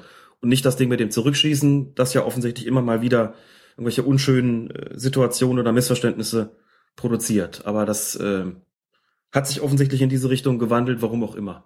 Ja gut, vielleicht ein Hinweis für die Schiedsrichter, die unseren Podcast hören. Vielleicht machen die das ja in Zukunft anders. Und dann kommen wir zu Gulliver Schweizer. Der hat uns eine E-Mail geschrieben und weist auf ein Europa League Spiel hin. Swansea gegen St. Gallen und da musste der Swansea Spieler Michu mehrmals sein Trikot wechseln, weil er eine blutende Kopfwunde hatte. Das dritte Trikot hatte jedoch weder eine Rückennummer noch seinen Namen drauf. Trotzdem ließ der Schiri den Spieler wieder aufs Feld. Der Schweizer Fernsehkommentator äußerte sich während des Spiels unterschiedlich zu dieser Szene. Zuerst meinte er, dies sei verboten und St. Gallen sollte Protest einlegen. Später revidierte er seine Meinung und sprach von einem im Regelwerk definierten Ausnahmefall. Gulliver fände es toll, wenn wir diese doch recht kuriose Situation aufgreifen würden. Die Frage haben wir auch von der Twitterin mit dem Twitter-Nick Beate bekommen. Ich habe selbst nicht gesehen, nehme es also auch wieder einfach so hin, wie es da steht. Alles richtig gelaufen. Das, da muss man sich einfach nur die Regel 4 anschauen. Ausrüstung der Spieler, da steht gar nichts von Rückennummern, interessanterweise. Ähm, es gibt meistens irgendwelche Zusatzbestimmungen, nach der, wenn Rückennummern vorhanden sind, das sind sie ja in aller Regel, dass, da, dass die dann entsprechend den äh, Vorgaben entsprechen, dass sie, dass sie den Vorgaben entsprechen müssen, was die Größe betrifft beispielsweise, minimal und maximal, dass sie auf irgendwelchen Spielerlisten eingetragen werden sein müssen und so weiter und so fort. Das hat aber für die Zulassung eines Spielers zum Spiel keine unmittelbare Auswirkung. Das heißt, ein Spieler ohne ähm, Rückennummern, der Name spielt erst recht keine Rolle, sowieso nicht verpflichtend. Ähm, ein Spieler ohne Rückennummer darf auch am Spiel teilnehmen. In diesem konkreten Fall dürfte es für den Schiedsrichter ja auch gar kein Problem gewesen sein, weil es ja der einzige war. Wenn der vorher die, sagen wir mal, 17 getragen hat mhm. Und da kommt einer mit einem blanken Trikot, dann weiß ich ja, dass das der ist, der vorher die 17 hat und kann mir jetzt entsprechend merken. Ich kenne noch die Situation, habe sie früher in meiner kurzen Zeit als Vereinsspieler gehabt. In der D-Jugend hatten wir Trikot komplett ohne Rückennummern. Und ich habe auch als Schiedsrichter noch Mannschaften in unteren Klassen gepfiffen, die auch keine hatten. Sehr unangenehme Situation, denn das bedeutet im Klartext, wenn ich da einen verwarnen wollte, wenn ich einem gelb zeigen wollte, musste ich den immer vorerst fragen, wie ist denn ihr Name? Nichts ist unangenehmer, als ein Spieler in einer Stresssituation auch noch nach seinem Namen fragen zu müssen. Hab natürlich auch Fälle erlebt, wo man dann angeblökt wird, wo man den falschen Namen erzählt bekommt und so weiter. Ist also wirklich der, äh, sind unangenehme Situationen, Tür und Tor geöffnet und theoretisch auch der Manipulation. Das dann immer so gemacht, dass ich mir vorher die Namen vom Spielbericht dann auf die Karte übertragen habe, meine Notizkarte übertragen habe. Da konnte ich wenigstens abgleichen, ob der Name auch existiert und dann mein, mein Kreuzchen da bei der gelben Karte machen. Aber das ist nicht schön. Äh, mit Rückennummern ist immer viel besser, aber es gibt ja heute auch kaum noch äh, Fälle, wo, wo Spieler ohne Rückennummer spielen. Ist in so einem Fall jedenfalls kein Problem. Regel 4 sieht nicht zwingend vor, dass Rückennummern getragen werden müssen. Insofern ist hier alles mit rechten Dingen zugegangen und wie gesagt für den Schiedsrichter in dem konkreten Fall ja auch kein Problem, weil es der einzige gewesen ist. Ähm, man darf einen Spieler jedenfalls aus so einem Grund nicht vom Spiel ausschließen. Man darf ihn darauf hinweisen, dass er ohne Spiel Schienbeinschoner nicht zu spielen hat, äh, dass er den Schuh wieder anziehen muss. Also Spielen ohne Schuhe ist ja auch nicht statthaft, wie man weiß. Aber Spielen ohne Rückennummern, no problem, alles in Ordnung. Vor allen Dingen in solchen, in so einem kuriosen Spezialfall. Der wäre ja auch gekniffen gewesen. Da blutet er wie ein Schwein und dann muss er noch raus, weil er kein sauberes Trikot mehr hat. Das geht doch nicht. Das ist unmenschlich. Er hätte rausgemusst, ja. schnell in Trikot-Fanshop, Namen genau. bedrucken genau. und dann wieder aufs Feld. Hätte auch theoretisch sogar ein, ein ganz anderes Trikot tragen können. Wenn der vorher die 17 hatte und da ist noch einer der äh, Mitspieler mit der 33, der ihm seins gibt, auch das wäre, wäre möglich. Dann muss man halt entsprechenden Vermerk sich machen und klar machen, dass die Nummer 33 jetzt eben nicht Gomez heißt, sondern eben anders. Ne? Also das ist dann so der Tipp für den Amateurfußball, wo es ja eher selten ist, dass es eine Nummer mehr als einmal überhaupt gibt. Ja, genau. Und im Amateurfußball wird aber sowieso so viel auch mit den Pässen hin und her getrickst und so viel bleibt da unbemerkt und so viel Tricksereien, auch dass die Nummern im Spielbericht nicht mit den Nummern am Rücken übereinstimmen oder nochmal kurz vor Spielbeginn getauscht werden, weil es der Schiri eh nicht merkt. Ich glaube, da gibt es so viel zwischen Himmel und Erde im Amateurfußball, das will man alles gar nicht so genau wissen. Schön. Ja, Alex, war doch wieder ein super Einstand hier. Phantomtor gehabt, ordentlich Fragen beantwortet. Und ich mache mir jetzt direkt einen Schnitt für dich vorschlagen. Schön. Und nächste Woche haben wir bestimmt schon wieder was anderes zu besprechen. Nächste Woche kommen wir wieder in unseren normalen Rhythmus. Heute haben wir ja von den Spielen im Grunde genommen nur das äh, berüchtigte in Hoffenheim besprochen. Den Klassiker. Den, den alten Klassiker, genau, den Evergreen, um das äh, ein, ein zu Unrecht vergessenes Wort nochmal zu reaktivieren, um nicht zu sagen zu reanimieren. Jetzt haben wir auch wieder Latein drin gehabt, ne? Oder zumindest Fremdwörter. Und nächste Woche werden wir uns wieder kümmern um die Bundesliga. Champions League war gestern und vorgestern, glaube ich, jetzt auch nicht so viel, dass man wirklich was äh, intensiv besprechen müsste. Bis auf die gelben Stutzen. Bis auf die gelben Stutzen von Felix Waren da wenig, wenig Brüche in dem Spiel. Genau. Es gab noch ein paar Fragen, ähm, die es letztlich gegeben hat über Twitter. Die sind da auch entsprechend beantwortet worden, aber ähm, außer den, den gelben Stutzen war da jetzt, glaube ich, nichts, nichts wirklich ähm, mega umstrittenes drin. Und vielleicht wissen wir ja nächste Woche schon, ob die heilige Kuh Tatsachenentscheidung geschlachtet wird oder nicht. Bin sehr gespannt, wie die Sportgerichtsentscheidung ausfallen wird. Ich wage nur eben jetzt schon zu prophezeien, unabhängig davon, es wird kein Wiederholungsspiel geben. Das weiß die FIFA im Zweifelsfalle zu verhindern. Gut. Vielen Dank, Alex. Bitte, bitte. Immer gerne. Mein Name ist Klaas Rehse. Ihr hörtet Colinas Erben und seid hoffentlich nächste Woche auch wieder dabei. Bis denn. Tschüss. Und was gibt er? Er gibt den Meter! Er gibt den Meter!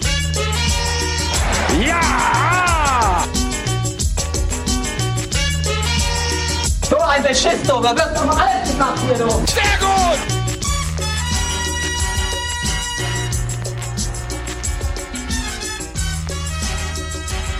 Colinas Erben, der Schiedsrichter-Podcast.